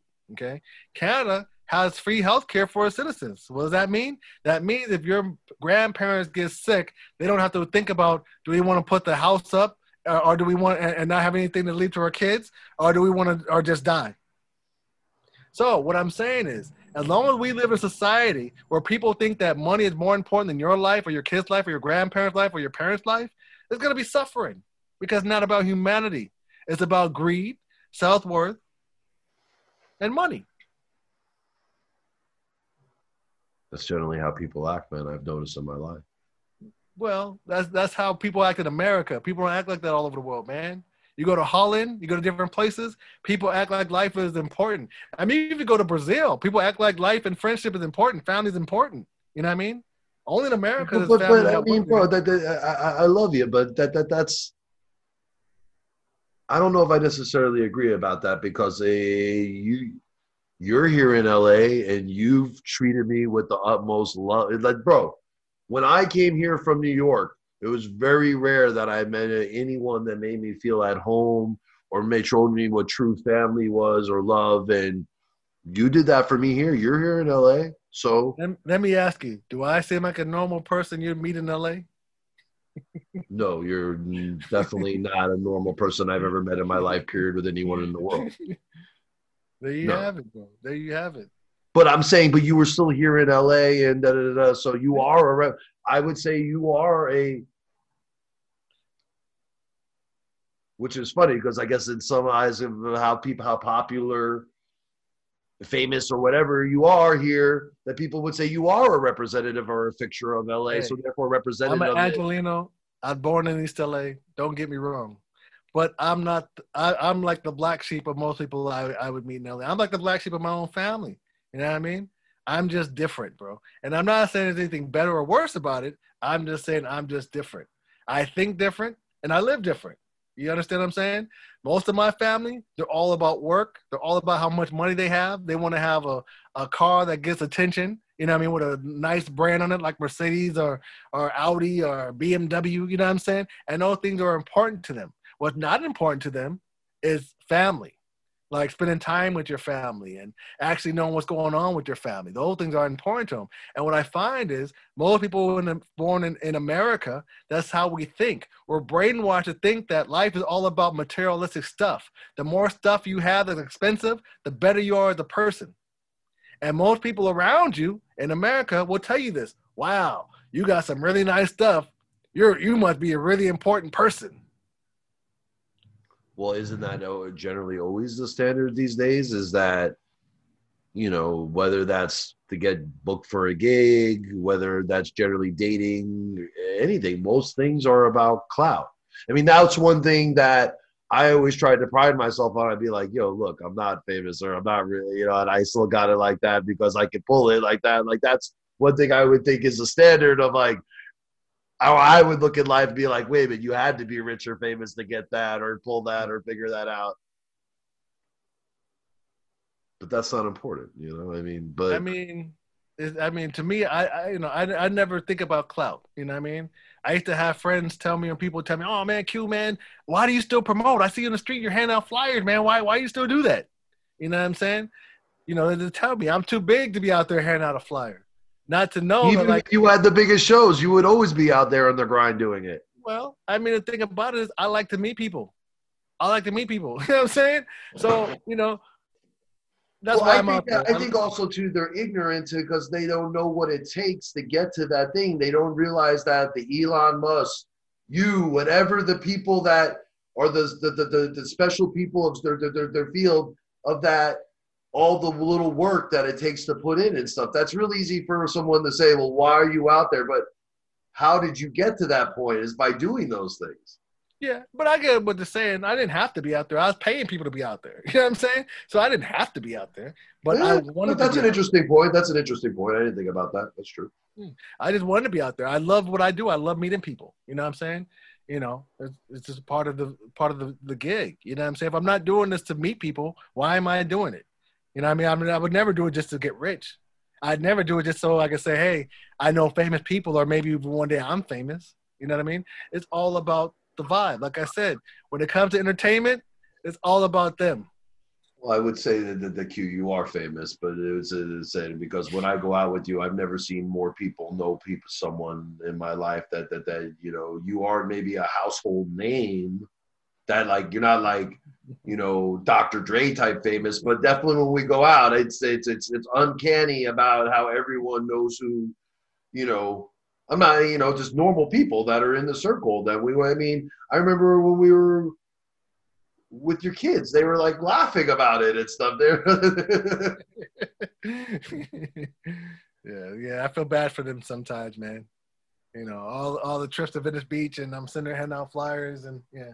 But you know, you know, hopefully they learn something. You know, hopefully they learn. So something. so so so what happens if one of your kids when you said I want to be a DJ or a promoter, what would you say to them uh, to that? If what happens if one of your kids, you know, Solomon comes to you like that, I want this is what I want to do. I want to be a DJ. I want to be a promoter. What's your feeling I, that? I I don't think they would ever do that. You know, what I mean, just because I've never like glamified it for them. You know what I mean? I never made it seem like it was, like what I do is important. You know what I mean? Um, outside of just you know spreading the culture. You know, um, Solomon. You know, I like his dream so far. You know, a couple years ago, he just looked at me and said, "Dad, I had a dream. I'm going to be in the NBA." I'm like, "All right, cool. All right, let's go shoot." ah, ball it up.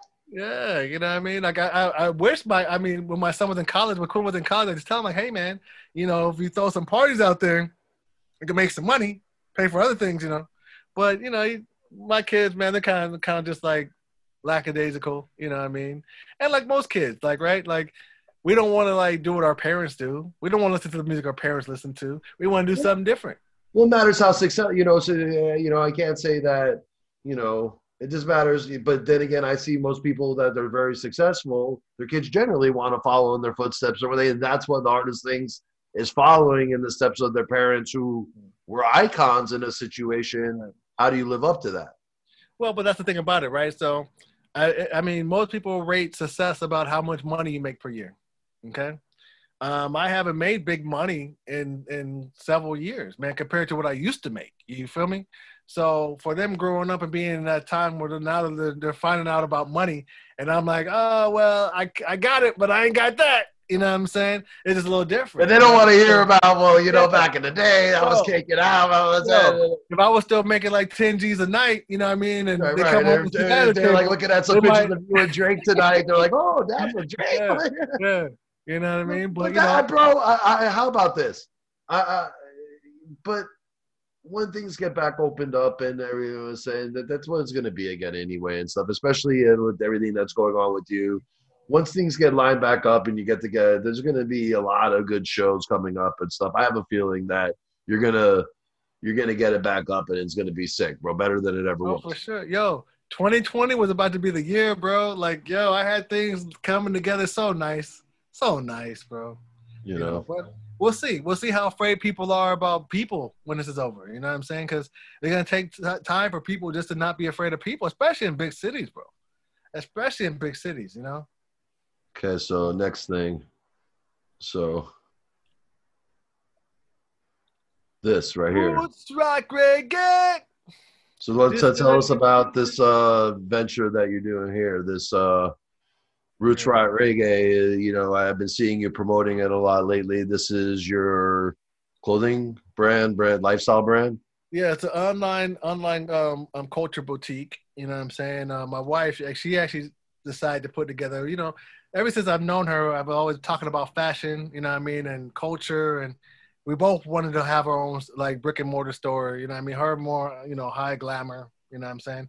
But um, nevertheless, man, um, when she had some time put aside, um, she wanted to go and put that together for me because she knows I like to have my Jamaican Gold T-shirts, my Q Bwoy T-shirts, and you know, and other stuff. You know what I mean? Right. I Um, see a lot of lifestyle stuff in there, more outside just you just outside your personal brand, like like you know sure. stuff for the house and For sure. You know, my like I said, man, um, I'm an ambassador of reggae music and dancehall music, but all, mostly culture. You know what I mean? I know how important it is for people to know who they are and feel good about who they are. You know what I'm saying? Especially as of African Americans who've been robbed from our history and culture, right? So, you know, to have some self love, man, is really what makes the difference of between a Negro or a black person and what you call a nigga. You know what I mean? A nigga don't know who they are. They have no self love. They have no knowledge of self, right? So, you know, the more that we could come together, you know what I'm saying? And it's a culture that everyone could enjoy. You know what I'm saying? African culture is, let's face it, man, everybody is from Africa from some point in their in their lineage, right? So, you know, it's a culture that everyone wasn't could that the conversation I always have with people? Isn't that my always There you go. Yeah, yeah. So, you know, it, it's been good. It's been good to have a different outlet, especially now with the clubs, you know, being shut down. I'm able to put a little bit more time into the market and promotion of that. You know what I'm saying? And um, even if people aren't buying stuff from the store, you know what I mean? I could tell that they're really, really getting something from it because if you go to the Instagram, Roots Rock Reggae with a Z, um, you get a whole lifestyle, right? So you get music, you get you get island vibes, you get clothing, and you get beautiful people, right? So with that combination of those those four things, man, it's kind of hard not to get something from.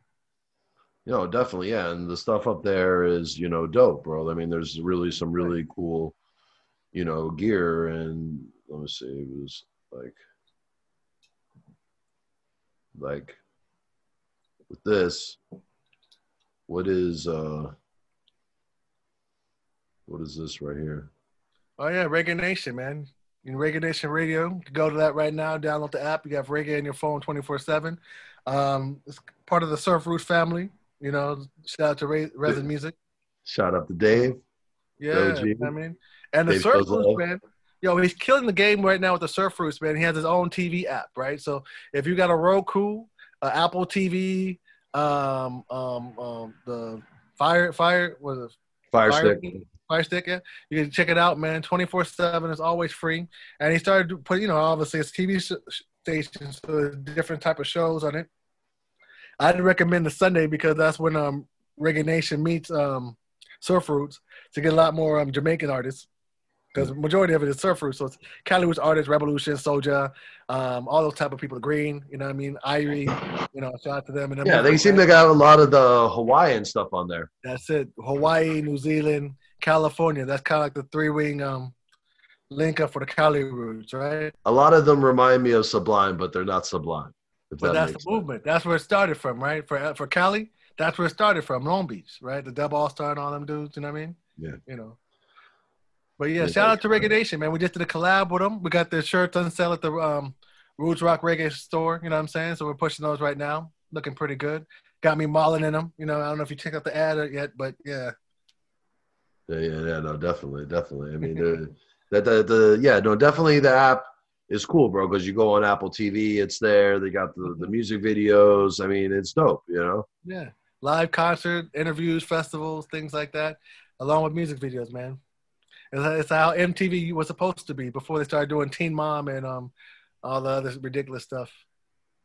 Oh, Danny Boy. Yeah, man. That's what's up. That's my brother Danny Boy, man. One of the, the forefathers of Jamaican Gold, man. Right. So that was, so tell me the story about that with uh, Kingston 12 or whatever or stuff, right? He it was, Yeah, that's where Jamaican Gold started, man. Um, June twentieth or twenty fifth, um, nineteen um ninety five, man. Um, so it's been I was 25 doing- years, correct?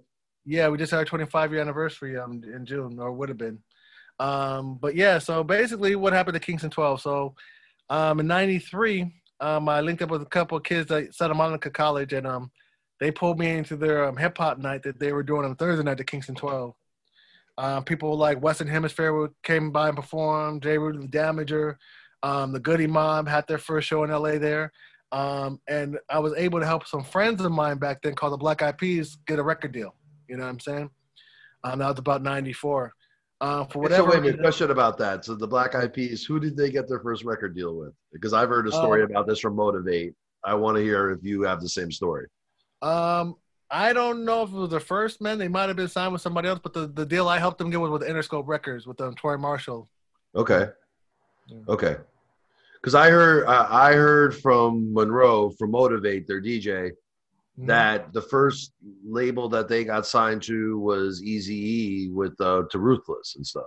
and they, I don't think they were called the Black Eyed Peas. I think they had Yeah, they're name. Oblacon, Oblacon or Yeah, something. yeah. So they, so yeah, So you helped. So you actually helped the BEP get their first record deal with Interscope and stuff.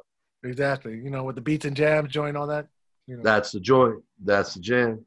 Turn it. it. You helped you. So you worked on that, brother. Yeah, man. They had such a dope production group, bro. Because I remember you telling me you remember like will.i.am dancing and Pharcyde and stuff. I remember you telling me stories about that. Well, I mean, you know, Pharcyde, you know, Slimkid, all them dudes are all dancers, man. So that's basically how they, you know, everyone hooked up in the club in the dance circle. You know what I mean? Back when dancers were wearing um, tapered pants and creepers, right? You know what I'm saying? Like, so yeah, so you know, will.i.am, Apple, Taboo. That's how I really met him was in the dance circle. You know. Yeah, Yeah, that's a, from uh, the dance circles uh, in LA hmm to the Super Bowl, right? There you go. There you go. There you go. so yeah. So anyway, fast forward from all that, man. Um, in 1995, me and um my partners I was doing a party with it. We kind of had a disagreement, so we decided to go separate ways. Um, you and that guy Danny boy. That, that that guy Danny boy. You're saying? No, no. This um with the, my partner at um Kings of Twelve was a guy named Rusty. He was this um he was a this dread from Venice who was like um one of the early like punk bands from Venice, the lead singer. He was a really, really cool cat, man, named Rusty. But he was a little older than me, whatever. So like I said, in '95 we kind of decided to go different ways. You know what I mean? And um, around this time, the culture in hip hop was changing. You know what I mean? How so? Um, well, you know, girls were, were B girls, right? Before '95, after '95, guys were coming to girls in the club saying, "Hey, bitch, hey, bitch." You know what I'm saying? So get out the, way. I mean, the, the, culture was was changing, bro. You know what I'm saying? So, and these days, women had had um morals, right? They had morality, right? So they they weren't gonna put up with a dude calling them a bitch like they will today. U N I T Y. So, so in '95, when I left, um, I think it took about two or three weeks after I left for the club to get shut down. You know what I mean? And then the owner of the club, um, Dale, Dale O'Brien, he called me in for a meeting. And I just figured, like, yo, when he called me in, I already knew what it was. He goes, say, hey, man, yo, after you left, it was terrible. Come back. Take the night over. You know what I'm saying? So I'm figuring, I'm in college. Figuring I'll, I'll go in and get the Thursday night back. Well, he hits me up with this idea for a Sunday night. He tells me the story of, like, Q, I had this, this, this dream that you were doing the biggest club in LA, but it was on a Sunday night. That's what he tells me. And I'm looking at this guy like, what are you Talk stupid? about some foreshadowing prophecy, right? Hey, the vision was real, right? So I'm looking at him like, yo, you stupid? Like Thursday night in 1995 was a great college night. It was like it was like the, the, the second Friday. You know what I'm saying? Everybody went out on Thursday night. Okay. But now he's trying to convince me to do a Sunday night. And I'm I'm square. I never go out myself on a Sunday. Like, why would anybody go out on Sunday? You know what I mean? So you were skeptical to say the least yeah, I was skeptical until he said, "Hey, I'm going to pay for every everything." And if you ever know these guys at the Kingston 12, they don't pay for nothing. Okay. They don't pay for nothing. Right? Okay. So him telling me he gonna pay for everything, I gotta start believing this dude had this dream. Okay, so you're like, oh, I I see the fate. You, you felt a little bit of yeah. fate. Yeah. So you know, because the culture was dying, I figured out. I said, look, we used to play like 25 percent um, reggae dancehall, 20, 25% reggae dancehall on a Thursday night. We're going to flip it. We're going to play 20, 20 25% hip hop and 75%, you know, reggae dancehall. So that's when I came with the idea of Jamaican Gold. At the time, Danny Boy, my boy Ace, my boy AK, these were all dreads. We are always in a circle. Same circle with the Black Eyed Peas. These guys were in a circle too. So I kind of grabbed them up, asked them if they want to be down. They were very excited about the situation. So we kicked off Jamaican Gold, man. Me, Danny Boy, Ace, and AK. Yeah. We hired um Cognio Dyer and White Light and the DJ. And yeah, we got it started. You know what I'm saying? I think the first act we had at the Kingston 12 was um off of Del- Delicious Vinyl Records, um, um Born Americans. They came through, mashed it up, you know what I'm saying? And you know, it wasn't the the most packed. Would Mad Lion? Like huh? Did Mad Lion come too? Oh yeah, you know Mad Lion. Yeah, of course he did. You know that's that's his group. Born Americans is his group. You know what I mean? But uh, we had him perform as well. You know what I'm saying? Yeah. You know, and um, yeah, that's where it all started, man. 1995, man, and um, was about 96. Um, you know, the Kingston 12 they used to have two clubs, right? So they had one club in Santa Monica, Lincoln, uh, uh Lincoln and Broadway called the Kingston 12, which was like a restaurant and like a like a club. Then they had a, another club was kind of like the House of Blues before the House of Blues called the Music Machine. This was on Pico and Bundy in West LA, which held about eight, 800 to 1,000 people. So when they'd bring Shaggy or Barrington Levy or the nice show, that's a nice thick show, yeah. Yeah, you know what I mean? They, they throw it over there. So they weren't always open over at the Music Machine all the time. You know what I mean?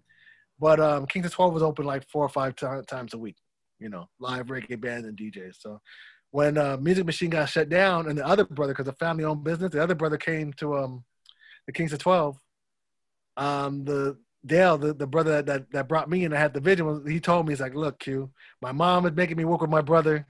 It's probably gonna get shut down in in a, in, in, in a few months. He's already got the other club shut down. I think I'm just gonna move back to Florida. So if you guys want to leave, you guys can leave. And at first, I knew it was gonna be kind of bad because the way he was telling me, you know what I'm saying. But sure enough, the first time I meet him, okay, so I'm not paying for anything. A matter of fact, I want 25% of your door. Ooh. So that's when we decided to move to um, the Martini Lounge in Hollywood, man, which was the best move we could have made. You know what I mean?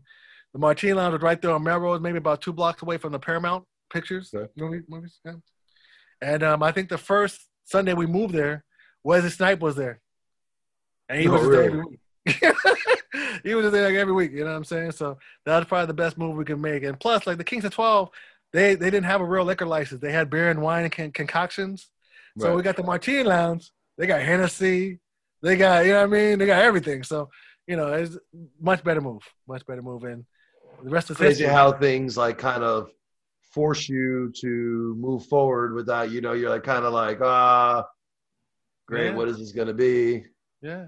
And that's the thing about it, man. If you just like have some faith and follow God, man, it normally works out. You know what I mean? You know, no it definitely normally works out.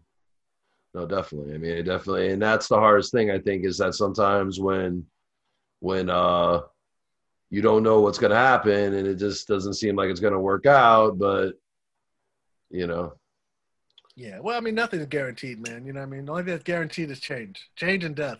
Only two things guaranteed. so change that Yeah, Who's reggae this? pops, huh? this, this fine gentleman right here Yeah, reggae pops, yo. That's what's up. I miss that brother, you know? Yeah. tell people a little bit about reggae pops i know my experiences was nothing but the, but great things you know Yeah, reggae pops. Um, well, okay. The first time I met reggae pops, this was back in my single days. So, I met him at the um, Universal Amphitheater. I think it was Maxi Priest and Buju Banton was performing, and I was there with like eight really good-looking Filipino girls. You know what I mean? And um, they saw him. Like one of them seen him. Like, hey, who's that old guy up in the front? You know. And one of them went over to talk to him and started vibing with him. Like I guess he was thinking like, oh, this guy's kind of cool. You gotta meet Q. he, he what I mean? is cool he was Yeah. reggae pops was cool But just to know, he wasn't reggae reggae pops back then. Back oh then, he was he was he was pops the player. He was pops the player. Yeah. So when he saw me with these eight girls, he looked at me and like, oh okay, you know. And, like, um, player player Yeah. And, it- and and the girl to town, I'm like, hey, you gotta come check out Q's club. And this is when we're at the Century Club, like early at the Century Club, right? So he actually showed up. Reggae Pop actually showed up at the Century Club. And as soon as he did, the same girl was there to meet him. Reggae like Pops grabbed him. And um, I guess she had him on the dance floor for a while. And it became a thing. I guess, you know, girls would look at him like, oh, if she's dancing with him, I could dance with him. So Pops, he was just the whole night just getting like pushed from girl to girl. You know, you know what I mean? And um, yeah, within a within a few months, he came to me and said, "Q, I'm reggae pops, reggae pops." That's okay. okay, you're feeling it. All right, that's cool. That's cool. You know, and you know, reggae pops, man. You know, he'd be at the Jamaican Gold, Jamaica Live. He'd be at the Dub Club. He'd be at the the after hours in the hood that you know what I mean that nobody would really want to go to. Yeah, You no know doubt. what I mean? You that know, one little house we used to go to and shit. uh, remember that one uh, you talking about the firehouse? hours and stuff talking after the reggae house You talking about the firehouse? Yeah, that firehouse remember how that was, place that where we was used to run there? fire. Yeah, shout out to Jamal, man. The firehouse was a joint, yo. You know what I mean?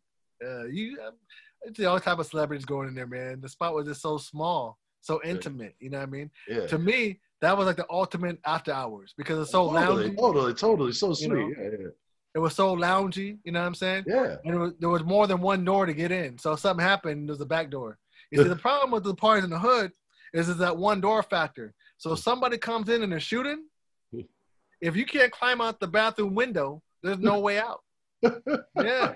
Yeah, you laughing, but this is some real some real stuff, yo. bro i've been at many shows where i've gotten shot at so yeah is- unfortunately i've seen all too many people got shot at at shows in my life yeah, I don't want to see that, man. I don't want to see that. yeah i know but there's definitely been some experiences in my life where i'm like why did that happen Yeah, no, I hear you, man. It's real life, man. Things are gonna happen. You know, things are gonna happen. not as much in the last couple of years as much as it used to happen at shows and stuff for me when I would go to them and stuff, you know.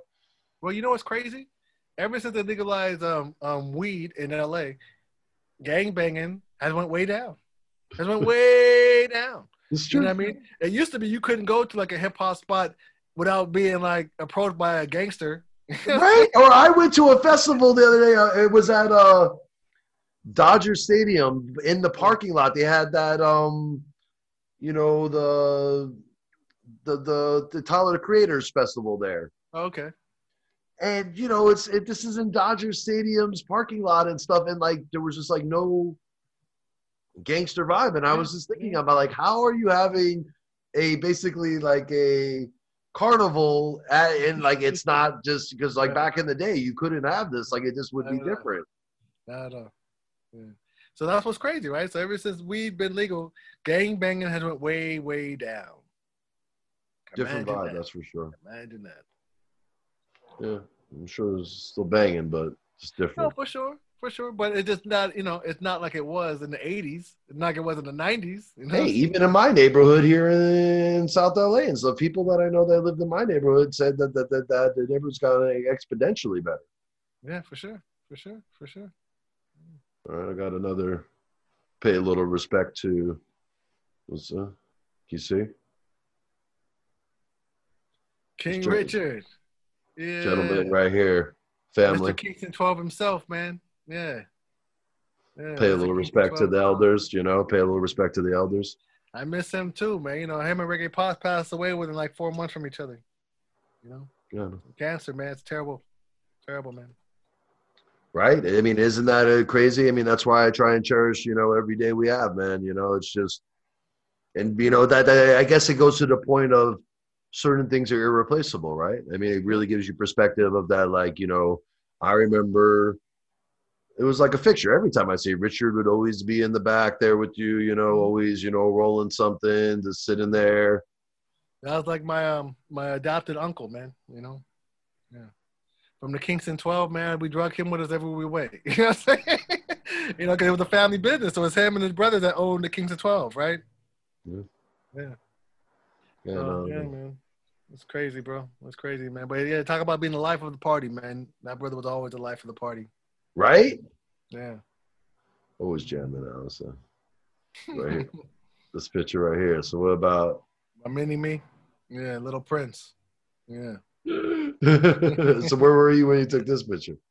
Um, Santa Monica, man, Station 27. That's where I used to always hang out as a kid. You know? Yeah.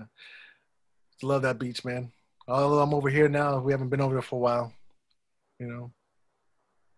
But It's yeah. different, you know. It's different, the different, different these days about going outside, man. You know, it's just Yeah. Well, now you know I'm in, I'm in like at the end of like like L.A. like Gardena, so you know we've been going to like um Manhattan Beach and um um Hermosa Beach, Dockweiler, you know, just because it's closer. yeah, yeah. Well, different vibe too. Way different vibe from Venice to to, to Hermosa Beach. Yeah, for sure, for sure. You know, but you know, it's diff, uh, definitely a way different vibe down at the beach for sure, though. Mm-hmm. Mm-hmm. you know, I think musically and stuff, I think that's funny and stuff is that I've noticed that how much the vibe at the beach has changed as far as like musically and stuff about how stuck up about how like when I used to go down there 20 years ago and they want me to DJ a show, like they'd be like, I want nothing but pop and I want nothing but this. But now it's like, you know, you know, if you go, Pandora changed everything, bro. huh? Pandora changed everything. Hmm. You know. Just, you know, things the, as things, you know, progress and stuff. Mm-hmm. Mm-hmm. Yeah. You know, that's what I'm trying to say, man. You know, I mean, I, I mean, that was what, what was my question earlier, bro. You know, I didn't mean to get you upset, but you know, it's like there's, there's, there's I guess it was more based out of, do you feel there's anything that you could we can do to change it or make it better, or that there will there ever be a solution of like, cause like, how you know, how can I put this? Like you know the truth i know the truth. Obviously we know that we're all family and we all deserve justice and we all deserve to be treated right and we're all family at the end of the day and that we're all god's children and that we all deserve justice and freedom and love and an equal playing field what can we do to make that not just be a dream but a reality for our children and stuff Like um, like I told you, man. I think it was 1640. It's where the Spanish people came up with the this where Spain, right? Spanish people came up with the idea of race. and they came with the idea of race to separate people. Okay, so until we get past the brainwashing of color and deal with humanity, it's going to be suffering. Why do I say that? Because I'm looking at some of these Caucasian people that are mad about the situation, and they'll tell you, well, we feel like we're endangered species. If people keep mixing the way they're mixing, I guess because of hip hop, then one day it might be like 11% white people because everyone else is going to be mixed with something else. So I guess they'll just be black, right? In America, if you're not white, you're black. So if you're anything else but white, you're black. you understand what I'm saying? So now it gives it gives white people a fear. It makes white people feel inadequate or in, in a situation where they're in jeopardy of losing what they have or who they are, right? Until we get past the color brainwashing and think of it as humanity and understand like, hey, there's one race. It's the human race. So as long as the human race is prospering, we're all prospering. It's not about me competing with you or being better than you or trying to take what you have. Because if you have it, well, then we all have it. It's just a different way of thinking, man. So I've been seeing, you know, certain kind of Caucasian people really be having anxiety to want to defend their heritage and their whiteness. And it makes sense because when you give this trophy to people and it's a badge of honor, why would you want to lose it? I think it was the first time I ever been to Jamaica when I realized why Caucasian people love America so much. You understand what I'm saying? This is the first time I ever been in a situation where everybody looked like me. Right? There's a police officer sitting in the corner. He had a gun on his shoulder. He's just sitting there like he was a, a, a British officer. He don't look at you. Don't he just look straight, right? But guess what? I didn't feel in fear. I didn't feel like he's looking at me or to do anything harmful to me. You know what I'm saying? A, a cop car went by, a siren. Woo, woo, woo, I didn't feel nervous. I didn't feel like you're talking I, about when you were you're talking about when you were in Jamaica. Uh huh. Uh huh. Yeah. You're saying you felt safer in Jamaica because of the demographic was more more likely to to what you you look. Everybody looked like me. There, I wasn't a target. You see what I'm saying? In America, I look different than most people. So because of that, most of the time I'm a target and an easy target. You understand what I'm saying? So it's just a different way of stress. It's a different thing of stress. You know, PSD, however you call it. Uh, yeah, I've been pulled over by the cops and beat up and punched and this and that, whatever. You know what I'm saying? It's real. You know, have I had a gun pulled out at me by the cops? Yeah, when I was like 13 or 14. You know what I'm saying? Like it happens. Like it's a normal thing. You know what I'm saying? It's a normal thing. And because I'm a target in America, I'm not Caucasian, I'm not white. I stand out, and they put a label on me as criminal, shady individual, possible drug dealer, possible rapist, possible want to date your daughter. you know what I'm saying? All these things they put on me. So now, you know, you know, people see me as kind of like a fear. And for the longest time, I mean, even now, I kind of love it because it's kind of like really feeling like a lion walking the street. Can you imagine a lion walking down the street anywhere in LA? You know, you know, people look at them, oh, oh shit, lion, right? Yeah, that's how it'd be in black. and most of the time in America. You're walking down the street like you're a lion. People locking their doors, women clenching their purse. You know what I'm saying? And it's a crazy thing to see. I mean, I never really minded as a thing of like, oh man, I hate this because I'm just different. But the same way, when it comes to getting beat up, um, pulled over by the cops, and the first thing they say is, um, do you have any weapons in the car? Are you in a gang? How many tattoos do you have? And you're thinking like, why are you asking me this? Why are you even pulling me over? Yeah. You know what I mean? Oh, okay, let me see your license. Let me run it. Okay, you could go. Oh, so you just want to check and see if I had a warrant? So basically, you pulled me over because I'm black, and you just figured you might get lucky that I have a warrant. Yeah, or well, even even if there isn't anything going on, you know. I mean, no, no, but that's what I'm saying. Like this is this is this is the life of being a black person in LA. It's normal. You get used to it. Well, you I think I mean? it's bigger outside of LA. I mean, generally in America, and then some people would debate that that it's something that black people do around the world if you're not in an area that. Right. But is, I'll tell you this though, whenever I'm anywhere besides America, I I feel so much more love from people, so much more love and not because I'm doing anything. These people don't know what I do or who I am. You know what I mean? I was in China like in November, right before the COVID thing started. So much love, man. People just smile at you, want to take pictures with you. You know what I'm saying? It's just a different type of vibe. Only in America does a black person feel like they're not wanted. Which is, funny, which is funny because they say that that there's huge racism issues in China and, and you know with that. I didn't, I didn't feel any of them. You know, not Japan. You know what I'm saying? I mean, I, the only place I've ever felt any type of racial type of vibe is in America. You know, that's the only place. I've definitely heard people that that I know that are of color that have come here to the states and have told me that they haven't experienced racism in the same way until they came here.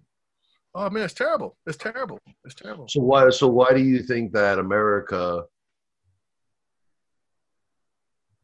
comparatively to other places, so I mean, because like I mean, even like you know, like they say like Jimi Hendrix, that's one of the reasons why he left the states is the why he went to Europe is because he just wanted to escape the racism and stuff and everything. So why do you think that there's this extraordinary racism here?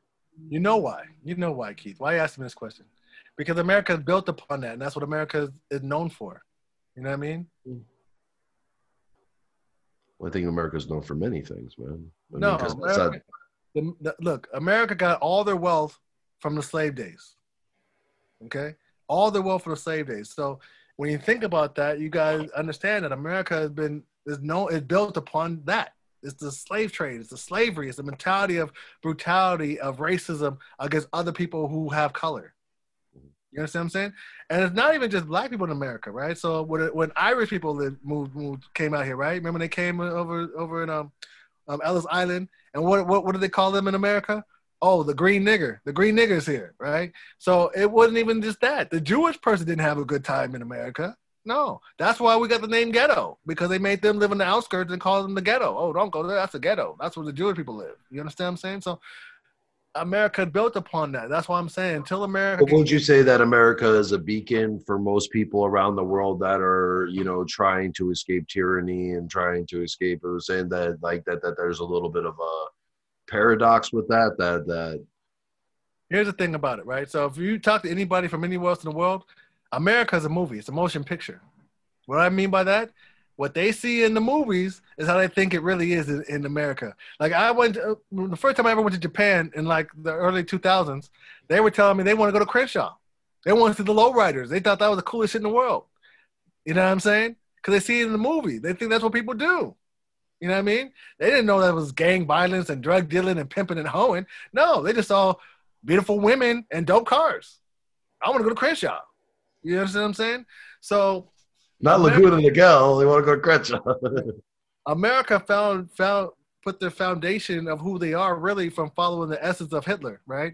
Hitler came out with these films about the Fifth Reich and was shown in the movie theaters all in America and with propaganda, right? Before that, what you have, um, uh, what was the movie with the, um, damn, one of the first movies that came out in the silent time, it was the Ku Klux Klan, and they came in to save the day. And this was called, there's a famous movie. I can't believe I just dropped the name of it. Mm, mm, mm, mm. My bad, bro. But anyway. But what's what's the purpose of what you're talking about, though? Huh? You're saying that there's a movie that the Ku Klux Klan was supposed to be the heroes or something? Yeah, yeah, it's an early movie. It's one of the early movies from like the 20s, man. It's like a silent picture, okay? Um, and they actually re- remade it. They remade it recently. Um, when you say recently, what do you mean recently? They remade the movie because this movie is about a, a, a, a, truthful time that happened in America. Okay. What happened in America? The slaves in this town uprose. Okay. And they killed their masters. They killed their masters. Okay. Um, in real life, it wasn't the Ku Klux Klan. It was the army that came and hunted down these, these slaves. That they shot them all, killed them all. Okay. But in the, in the movie, it was a Ku Klux Klan. They all came in horses and beat the beat the black people up and saved the day. Okay. Um, I have a hard time believing that any time in the last 20 years that they pitched that movie and that that, that someone wanted to see it. no, the movie that I'm telling you about, I saw in film class. Okay. I oh, saw wow. it on film class. But it was over a, a, real time in history where the slaves uprose in, in, in America. Okay. Let me see if I can't pull it up on Google, man. Yeah, well, hey, you know, I mean, definitely. There's been some weird themes in movies and TV and stuff that over the last hundred years that obviously now people see them for the bigotry and. It's called Birth of a Nation. Birth of a Nation. Bro, Birth of a Nation is a Nazi film, bro. Birth of a Nation is uh, the I believe that uh, Woodrow Wilson played it in the White House, bro. That notorious racist. It was our president Woodrow Wilson that he showed that Nazi film in the White House.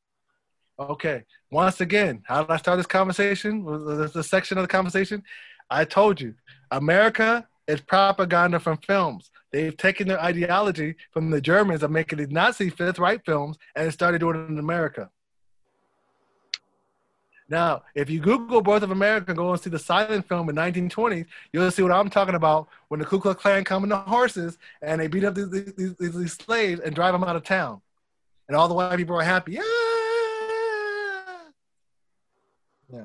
But once again, they remade the, the, this movie called The Birth of a Nation, I think in in in um in, in 2018, and it, it, it depicts what really happened. Right? It's more of an accurate um, historical film about what what happened. Right? These right. guys were going around. They were tired of getting raped and beat beat up by the masters. And they thought about it. Hey, if we kill these fools, you know what I mean? And they they they uh, uh, uh, lined up like seven or eight plantations around that area, and they all did it the same day. They all had a day. They're gonna they're gonna give it to their masters, take them out. And um, it didn't last long. The army got what you know. Obviously, people started talking about. It, the army came in, and took them out. Because before they had police officers, remember? They just had the runaway slave catchers. They weren't built for that. Yeah. So, like I said, the only way America can truly be free of of of the injustice, the guilt, um, the evilness, the wickedness, all that stuff that they that we've all done and been part of, is to understand that it's not about color; it's about humanity. You know what I mean? And if a girl gets killed in her in her house by the police, whether white, black, purple, or whatever, it's a crime. It's a shame. We all should be able to be okay in our own house. You know? Yeah, I mean, this. I guess that goes back to what I was saying before is that first of all, I totally agree with you that um, generally if it was it's like if a white if a little white girl goes missing there's going to be more of a historical hoopla with the news and the press and that type of stuff. I would contest that you know that that's you know what's been going on though you know is that there's all these unjustified assaults on people with no type of consequence. And I guess the point I was trying to express is that as long as that keeps happening, I get it that historically speaking, that's what's happened and it's nothing new. But what I'm saying is that for us to move forward as a nation, there it can't keep happening, and that that that that, that if it if it keeps happening, it's going to explode into something worse. It's supposed to happen. If you know about Willie Lynch and his books, um, Jim Crow and his books is supposed to happen. You know what I mean? And I'll give you something that's, that's, that's modern that's, that'll really make you think twice about what the hell's going on. I, I read the story the other day. It was about this person um, um, who apparently killed a police dog. He got sentenced to 43 years in prison for killing a police dog. Nice. Yeah. So imagine the fact that a dog has more more well more more more more wealth in life than a human being because the person is black. Now think about it, man. So that's the essence of the conversation of what I'm trying to express is that as long as these injustices are happening, it goes back to our conversation that me and you always have privately. This would drive anyone nuts. So mm-hmm. what and I'm not saying give me an answer. I'm not saying you have the answer or I have the answer. All I'm saying is unless it does change, bro, like it can't, it's not sustainable. It's like the things with the environment. It's not sustainable. We have to figure out so we could keep going in denial that this is going to work, but it's not working. I'll tell you like this. Remember I told you about these politicians and this agenda, right? Um, part of what you see going on is they want us to react in a violent way. They want us to be sick and tired and have an uprise so they could pass martial law and be and, and continue on their agenda with new world order. Okay. Well, don't you feel like in a way that that's what the, that that's like what's going on is that they're just like you know, hey, you know, hey, come on, get, get, you know, poke the cage bear, poke the game, you know, like till till, till people have no other choice but to fight back. You know what I mean? I'll tell, you, I'll tell you like this. I'll tell you like this. Um, before this, the before um, um, George Floyd, I thought it would take about 20 more years for things to be be right. And what I mean by that is, if you see what's really going on in the world with hip hop music, right? Everybody loves hip hop music. The world is changing through hip hop music. What does that mean? It means that the racist, the racism is not as as as big as it was, say 30, 40 years ago, right? Hip hop music has, has has entered everybody's um, McDonald's commercial, um, car commercial, your house, whatever. You can't you can't escape it, right? So I would say I would say in 20 years after George Floyd and the riots and all that what's going on now, Black Lives Matter actually took speed. I, I say honestly, if we can survive for another five to ten years, we'll see a lot of really serious changes. And I say that because after George Floyd, you saw not just black people, not just black people in pain. You saw everybody in pain, everybody disgusted, everybody thinking, if anything, a lot of my black friends were looking at me going, "What the heck's going on here, Keith? What's up with all these white people fucking going around trying to?" They, so, they, they wouldn't trust it. They were like, "Yo, what's going on? Is something else going on, bro?" Like, so so that's the thing.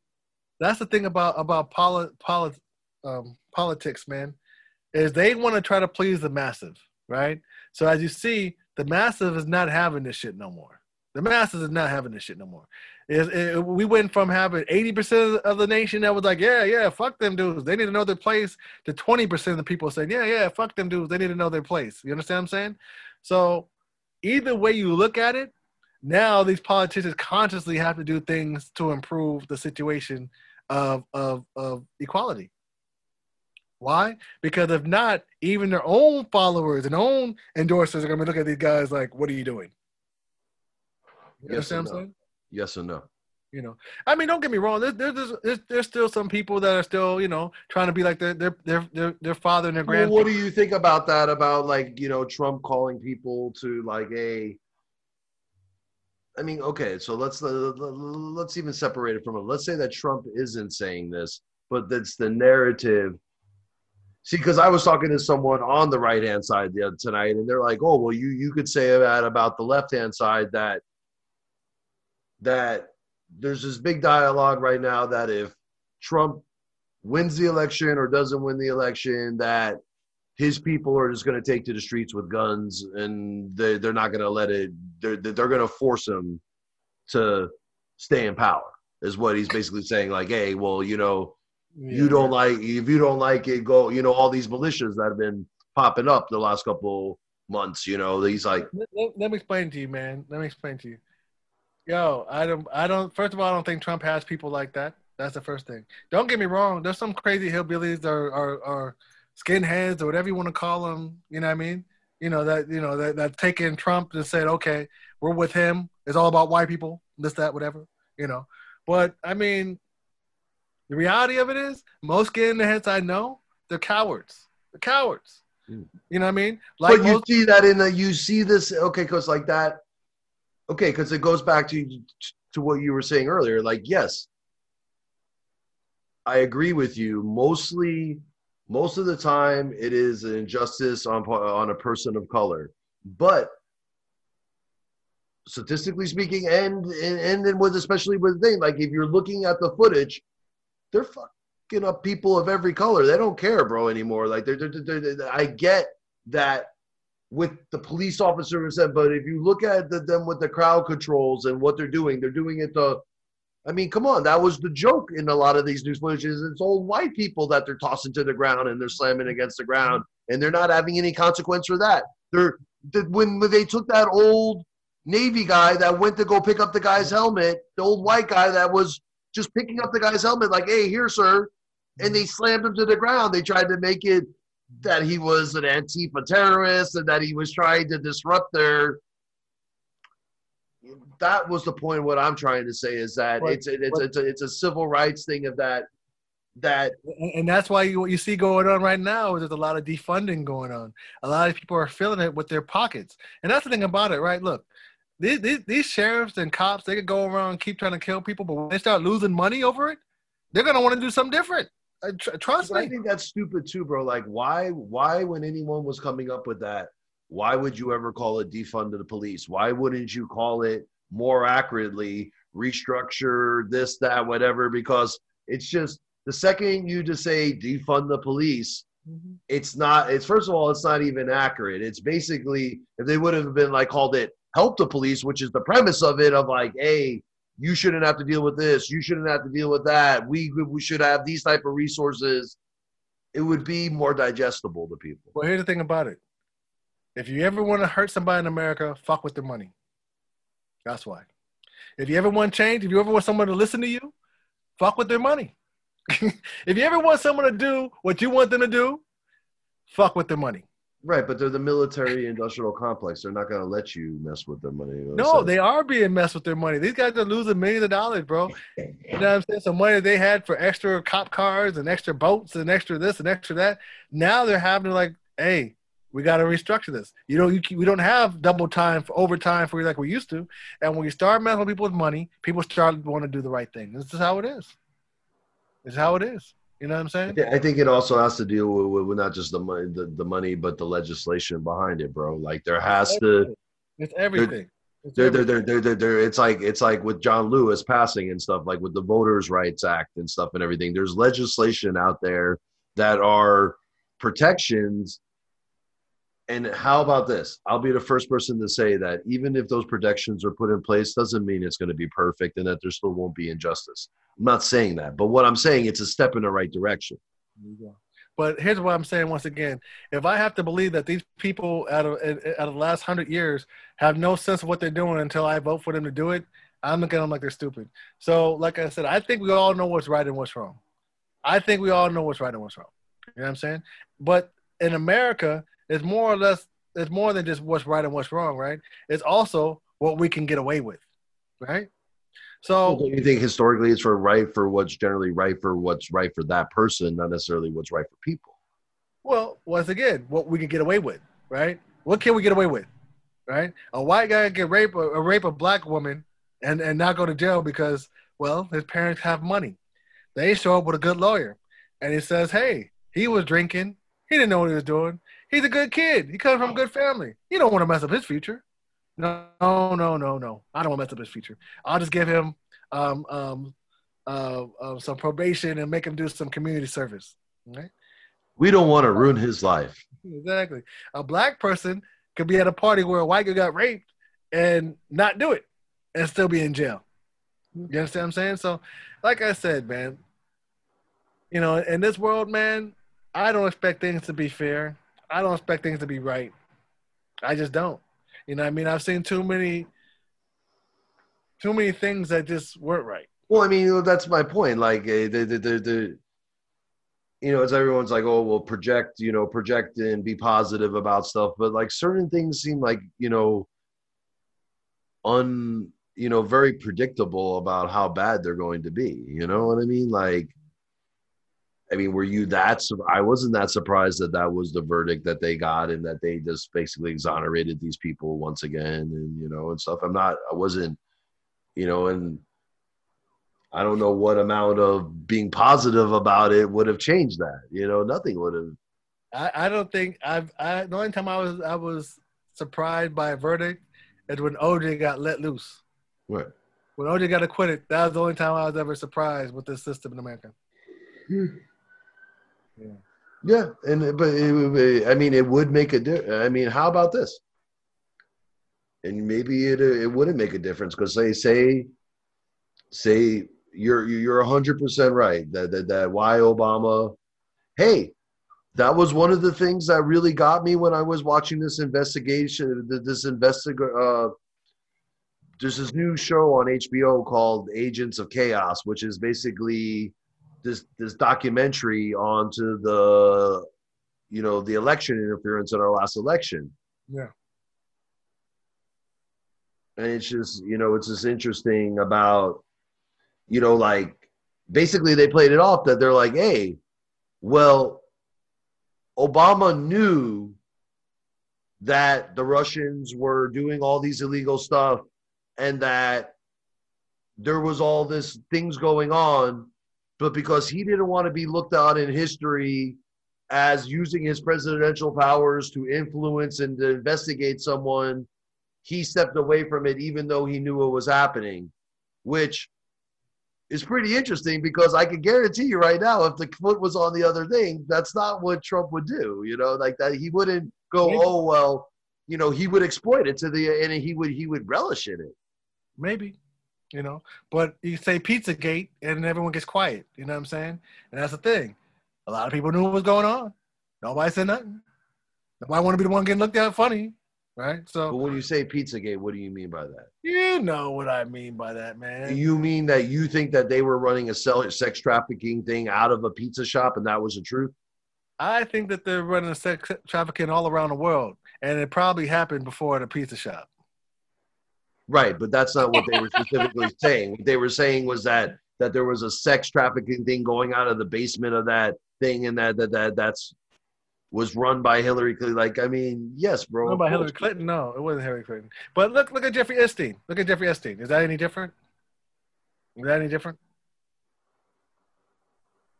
Right, but but, but that's my point. No, no, To, to, to, to, to generalize and stuff like, yeah, is there sex trafficking going on? For sure. Is there pedophilia stuff going on? For sure. But to put it that because that was what they were saying that it was tied to Hillary Clinton that she was running a sex trafficking Right? thing. From what I know, they're all in court about it now, man. And it, you know, they're trying to put Obama in it because they're saying he knew about it. You know what I mean? Like, look, who knows? Look, look, look. Who knows what what type of demonic stuff people really do, right? But we do know that there there are some um, the groups of people that do some demonic things for power and for sex. Of course. You know what I mean? And most of these people are people who are famous, are really, really rich, or in the limelight. And nobody says anything because of people who are famous, who are really, really rich, are in the limelight.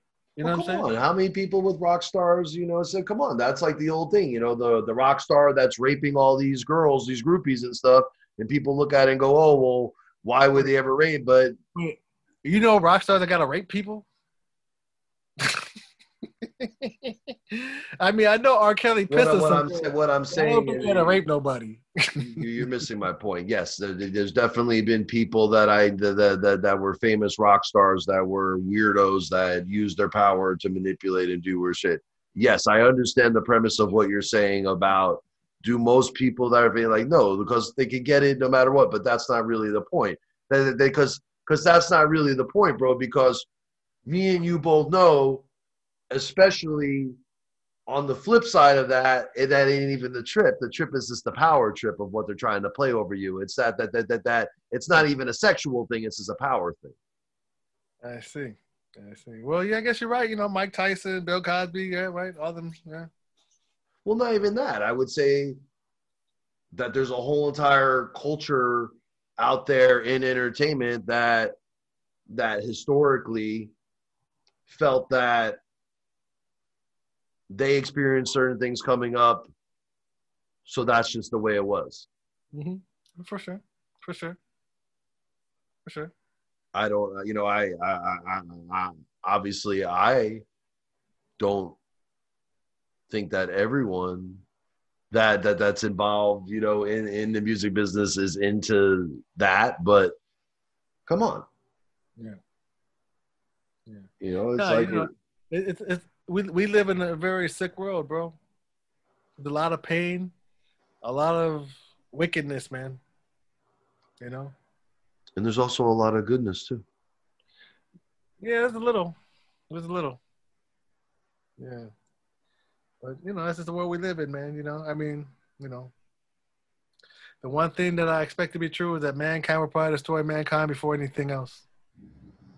So you feel that you don't feel that that that that we're going to find a peaceful resolution, or possibly that there's going to be some type of uh, light at the end of the tunnel.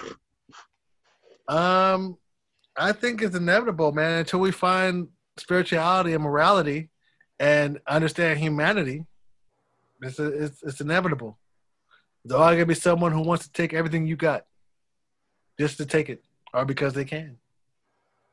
Like you said about the power of rape, there's always gonna be someone who wants to take the power over you, and right. So you know. Yeah, and then that goes well back to like, how could anyone ever do that? How could someone really rape someone? I mean, that's horrible. Like you say, like it, it shows you about you know mental illness, people, how sick and depraved people really are. Mm-hmm. There you go. There you go. You know, and I guess that's always been my problem as growing, you know, growing up is like, you know, but but in the sense of that, like, but I guess as I get older, I guess I come more and more a piece of it's like, hey, wait a minute, that's exactly what people are capable of. You know, that's exactly who people are. I mean, you got to realize a lot of people have been molested, man. A lot of people have been abused, man. So, you know, um, some of them people want to pass it to someone else, so they don't feel like they're only one. Well, that's one of the the things that I always was taught was that's the choice that every generation is placed with is that the ultimate goal of every generation is that hopefully you could do a little bit better than the previous generation and in every new generation either you have the choice of learning from the past generation's mistakes yeah. and knowing that they want you to live a better life and to learn from their mistakes and you just start decide you have one of two choices either stop the dysfunctionality and the codependency and learn and mature and separate it and learn from it or continue it. Most people will continue to curse. Very few people will, stop it. Generational curses you know most people will continue with it and then some people do break it. Yeah. Yeah. Truthfully enough. Yeah. you know i mean i think and you know it's like right now with everything that's going on you know i, I I want to stay positive about it that there's going to be some light at the end of the tunnel here and that this is not going to just digress into something that's unbearable. Yeah. As unbearable that it already is in some senses. I, I can tell you how, how to see the light to, to for to, to end um, racial injustice. You want to know what it is? Go get some of them aliens from Mars and Saturn and bring them to Earth. So that way fools start look at them like, wait, no, they're different, and they really trying to kill us. And we don't sit together, we're all gonna die. And then you have your, then you have. Well, you know, you, you know that that's uh, that that's always been the common theme, that that that's going to be the thing that will bring everyone together. Mm-hmm. There you go. Yeah, you got to have a common enemy. That's the only way to do it. Yeah. I think it would that that's horrible. That's what people need to, to come together to see what the truth is already and stuff, bro. There's so much guilt, bro. There's so much guilt in America, bro. That's the reason why it's hard to digest. Well, I think it's not just guilt, bro. I think it's just this, this constant. It's just more shit on top of more shit on top of more shit. It's like there's just no chance for healing. There's no test chance for restitution. There's no chance for, you know, healing. Yeah, but you know, if you know if you know about guilt psychologically, when you have guilt about something, you don't want to rationalize with it. You don't want to think about it. You don't want to talk about it. You don't want to fix it. You just want to ignore it. Guilt, man, it's this crazy thing, bro. Yeah, I would contest that any people that are capable of doing a lot of those things, bro, they're so narcissistic and so sociopaths that they're not even they're not even guilty. You know, they don't feel guilt, bro, in the same way that normal people feel guilt. Because hmm. anyone who's capable of doing that in the first place, bro, probably isn't having that much guilt. You'd be surprised, man. You'd be surprised, bro. You'd be surprised. Yeah. I've had that conversation with many people. Is this person up at three o'clock in the morning thinking about what they did? I would contest most times if they're capable of doing all that up stuff, they're not. No, but, that's what I'm saying. When you have guilt, you don't want to think about it. You don't want to rationalize about it, and you don't want to fix it. You want to ignore it. You know. Yeah. So, I mean, think about like this: if you had a girlfriend and you went and had had sex with another girl who was who was a model, would you come home thinking, "Oh man, what I did was wrong"? you probably would just not even want to think about any of the negative things about it because you have guilt. You don't only think about the good things. Oh, that was great. Oh, that was great. Guilty. Mm-hmm. Guilty as sin. I'm just saying, when you have guilt, you don't want to re- rationalize about it or fix it. You want to ignore it. That's just how it is. So on the flip side, uh, let's end it on a positive note. When do you think clubs are going to open back, back up? Do you think that that that clubs and places that when do you when when is your gut feeling that shows will start back up and stuff? Um, you know, I mean, hypothetically, everyone's talking about 2021. You know, I wouldn't be surprised if around New Year's. You know what I'm saying? But you never know because here's the thing about it, right? So, um, this vaccine is supposed to be a billion dollar product, trillion dollar product, whatever. Um, I heard some people talking about they're going to give the vaccine away for free. Um, but in essence, I don't think things will really fully open up until there is a vaccine. You know what I mean? Um, so we'll see what, what road this vaccine takes. You know? Yeah. There you go. You know? There you go. I mean, And, uh, Orange County's open. I, I've gotten offers to go to Orange County and throw parties. You know, but we're it's kind of like, going, we're going down down south to do shows now, or what? I mean, is it is it worth it? You know what I'm saying? Look, I, I, I mean, I don't know, bro. I mean, I, I, I, I, I would. I don't want to be any big crowds right now, to be honest with you. yeah, yeah, I know a bunch of people have gone sick, bro, and a bunch of people that I know have loved ones that have died. So I'm straight on. yeah. You know, I can't tell you right now. Like, if all of a sudden tomorrow they're like, "Hey, proper, come DJ Coachella tomorrow." Unless it was a virtual Coachella where we were just going to go do the show and there was this closed out. But if there was like, yo, there's going to be 50,000 people descending on Co- Coachella Valley, do you want to be there? yeah. We're afraid of people now. It's official. You know, I'm not afraid of people, bro. It's not no, you're afraid of a crowd. That's afraid of people. Look, last year, if I would say, hey, you want to do Coachella? No, I'm saying that I don't think that scientifically that it that that was a be that the smartest decision to, to to to to do towards. I get it. What do you think? What, what do you think? I'm asking your opinion. What do you think? What do I think? I think If, if tomorrow they were like, "Hey guys, you know what? We decided to do Jazz Reggae Fest. We want you guys to show up there next weekend," would you go do it? I don't know. I don't know. I don't know. I mean, half of me thinks this, this thing is man-made. You know, the other half of me is telling me they're gonna, they're, it's gonna come back again in a second wave, like they keep telling people it's gonna happen in, in winter, and we're gonna be like this for another year. You know, but we'll just have to see what happens, man. I agree. I think this Yeah. election is going to have a lot to do with it. Yeah, some people are saying once the election happens and whatever is it's gonna disappear like Ebola did, but we'll see.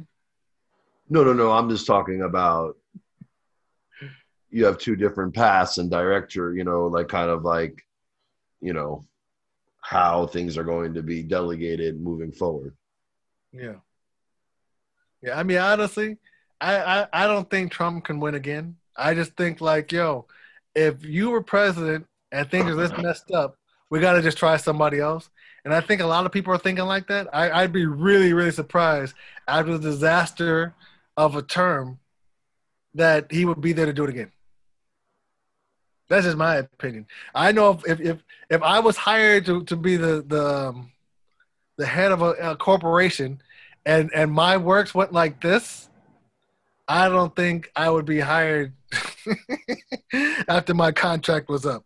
Right, but historically speaking, with fascists and authoritarian leaders and stuff, dude, you're looking at gauges of that. That you're looking for that he that P where he's he, he's not even concerned about getting reelected in a fair or proper manner, bro. He's just looking about if he could get a power play and keep on pushing.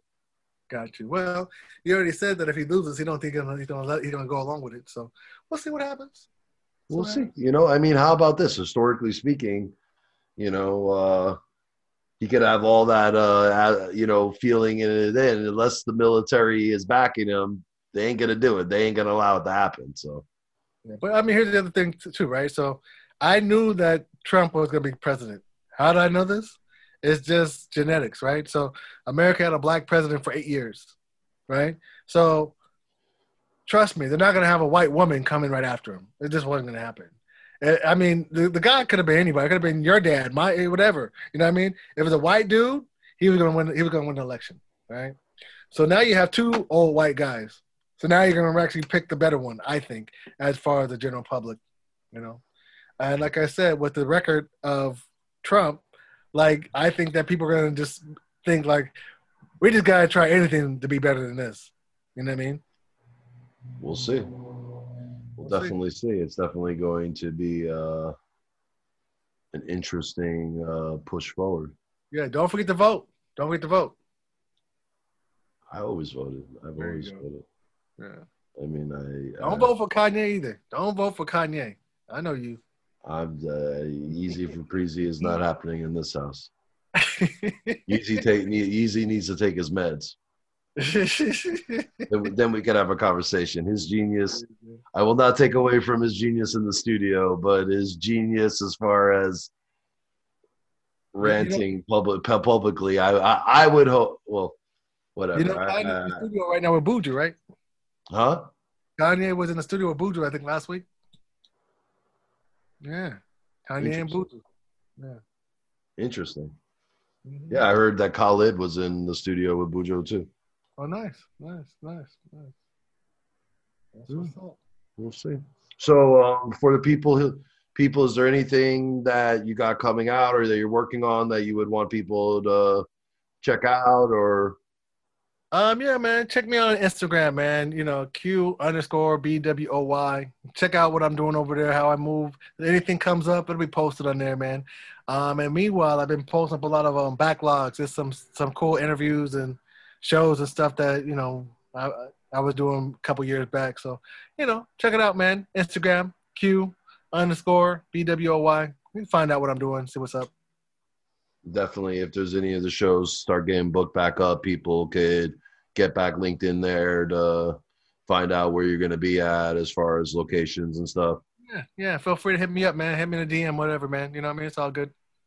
It goes down in the DMs. No, DM don't go down, man. I've been married for too many years, but yeah, you can- link me. I didn't think about that. Yeah, I, I wasn't thinking about that type of down in the DM. I was just, hey, business gets handled in the DM too. That's what I was thinking. Uh, you know, For that's sure. what I was thinking. I wasn't thinking about that. Genesis will kill me. Genesis, uh, you know. But uh, all right, fam. Much love. I hope you enjoyed it. Thank you for blessing us. This is episode five, which is what is going to put us actually onto uh, Pandora and Spotify now. So now we're on iTunes, we're on Google Podcasts, and now with this being the fifth episode, we're now officially going to be on Pandora and Spotify. awesome. Yo, DJ Proper, I just want to say thanks for having me, man. You know what I mean? It's been fun hanging out with you, man. You know what I mean? For everyone else out there, man, love, respect, identity. You know what I mean? You know, when it's say Q Bwoy, man, just know we're going to do it right and for the right reasons. You know what I'm saying? So love, respect. You know what I'm saying? Yeah, you know. Appreciate you, man. Hey man, if there's ever been someone in my life who doesn't just say it, but lives it, I try. I tried. I try fam. Like, I, I, I can honestly say that I can attest to this, Q, that there's been many times in my life I didn't feel like anyone was there and you were the only person there, man. So, so with that, I could say that, you know, I don't have a, a physical brother. I hope, I hope you know to my last breath that you are my brother. I love you with all my heart and soul. You are as much as you are my family as if, if I ever had family, you are my family. I I do anything for you, bro. I do anything for you or your family. And I, I hope you know that not just from words, but from our life and what it's been over the last, you know, fuck, many years, many moons. That's what's up, man. Love you too, brother. Love you too, man. You know what I mean? Stay positive, man. Very proud of you. And I have a feeling that many good, many, many, many, many great things to come, bro, bro. That's what's up. That's what's uh, up. All right, man. Well, thank you for being on Equality Radio. Mm-hmm. DJ Proper, the Prince of Reggae, Prince of Reggae, Q Anthony, Q Bwoy. Bless up, brother. Bless up, man. All right, guys, everyone, Peace, love, and happiness. Proper. Q Bwoy. Jabros. Peace, man. Love. Much love. So, everyone, Q Bwoy. We're out. Talk to you soon, fam.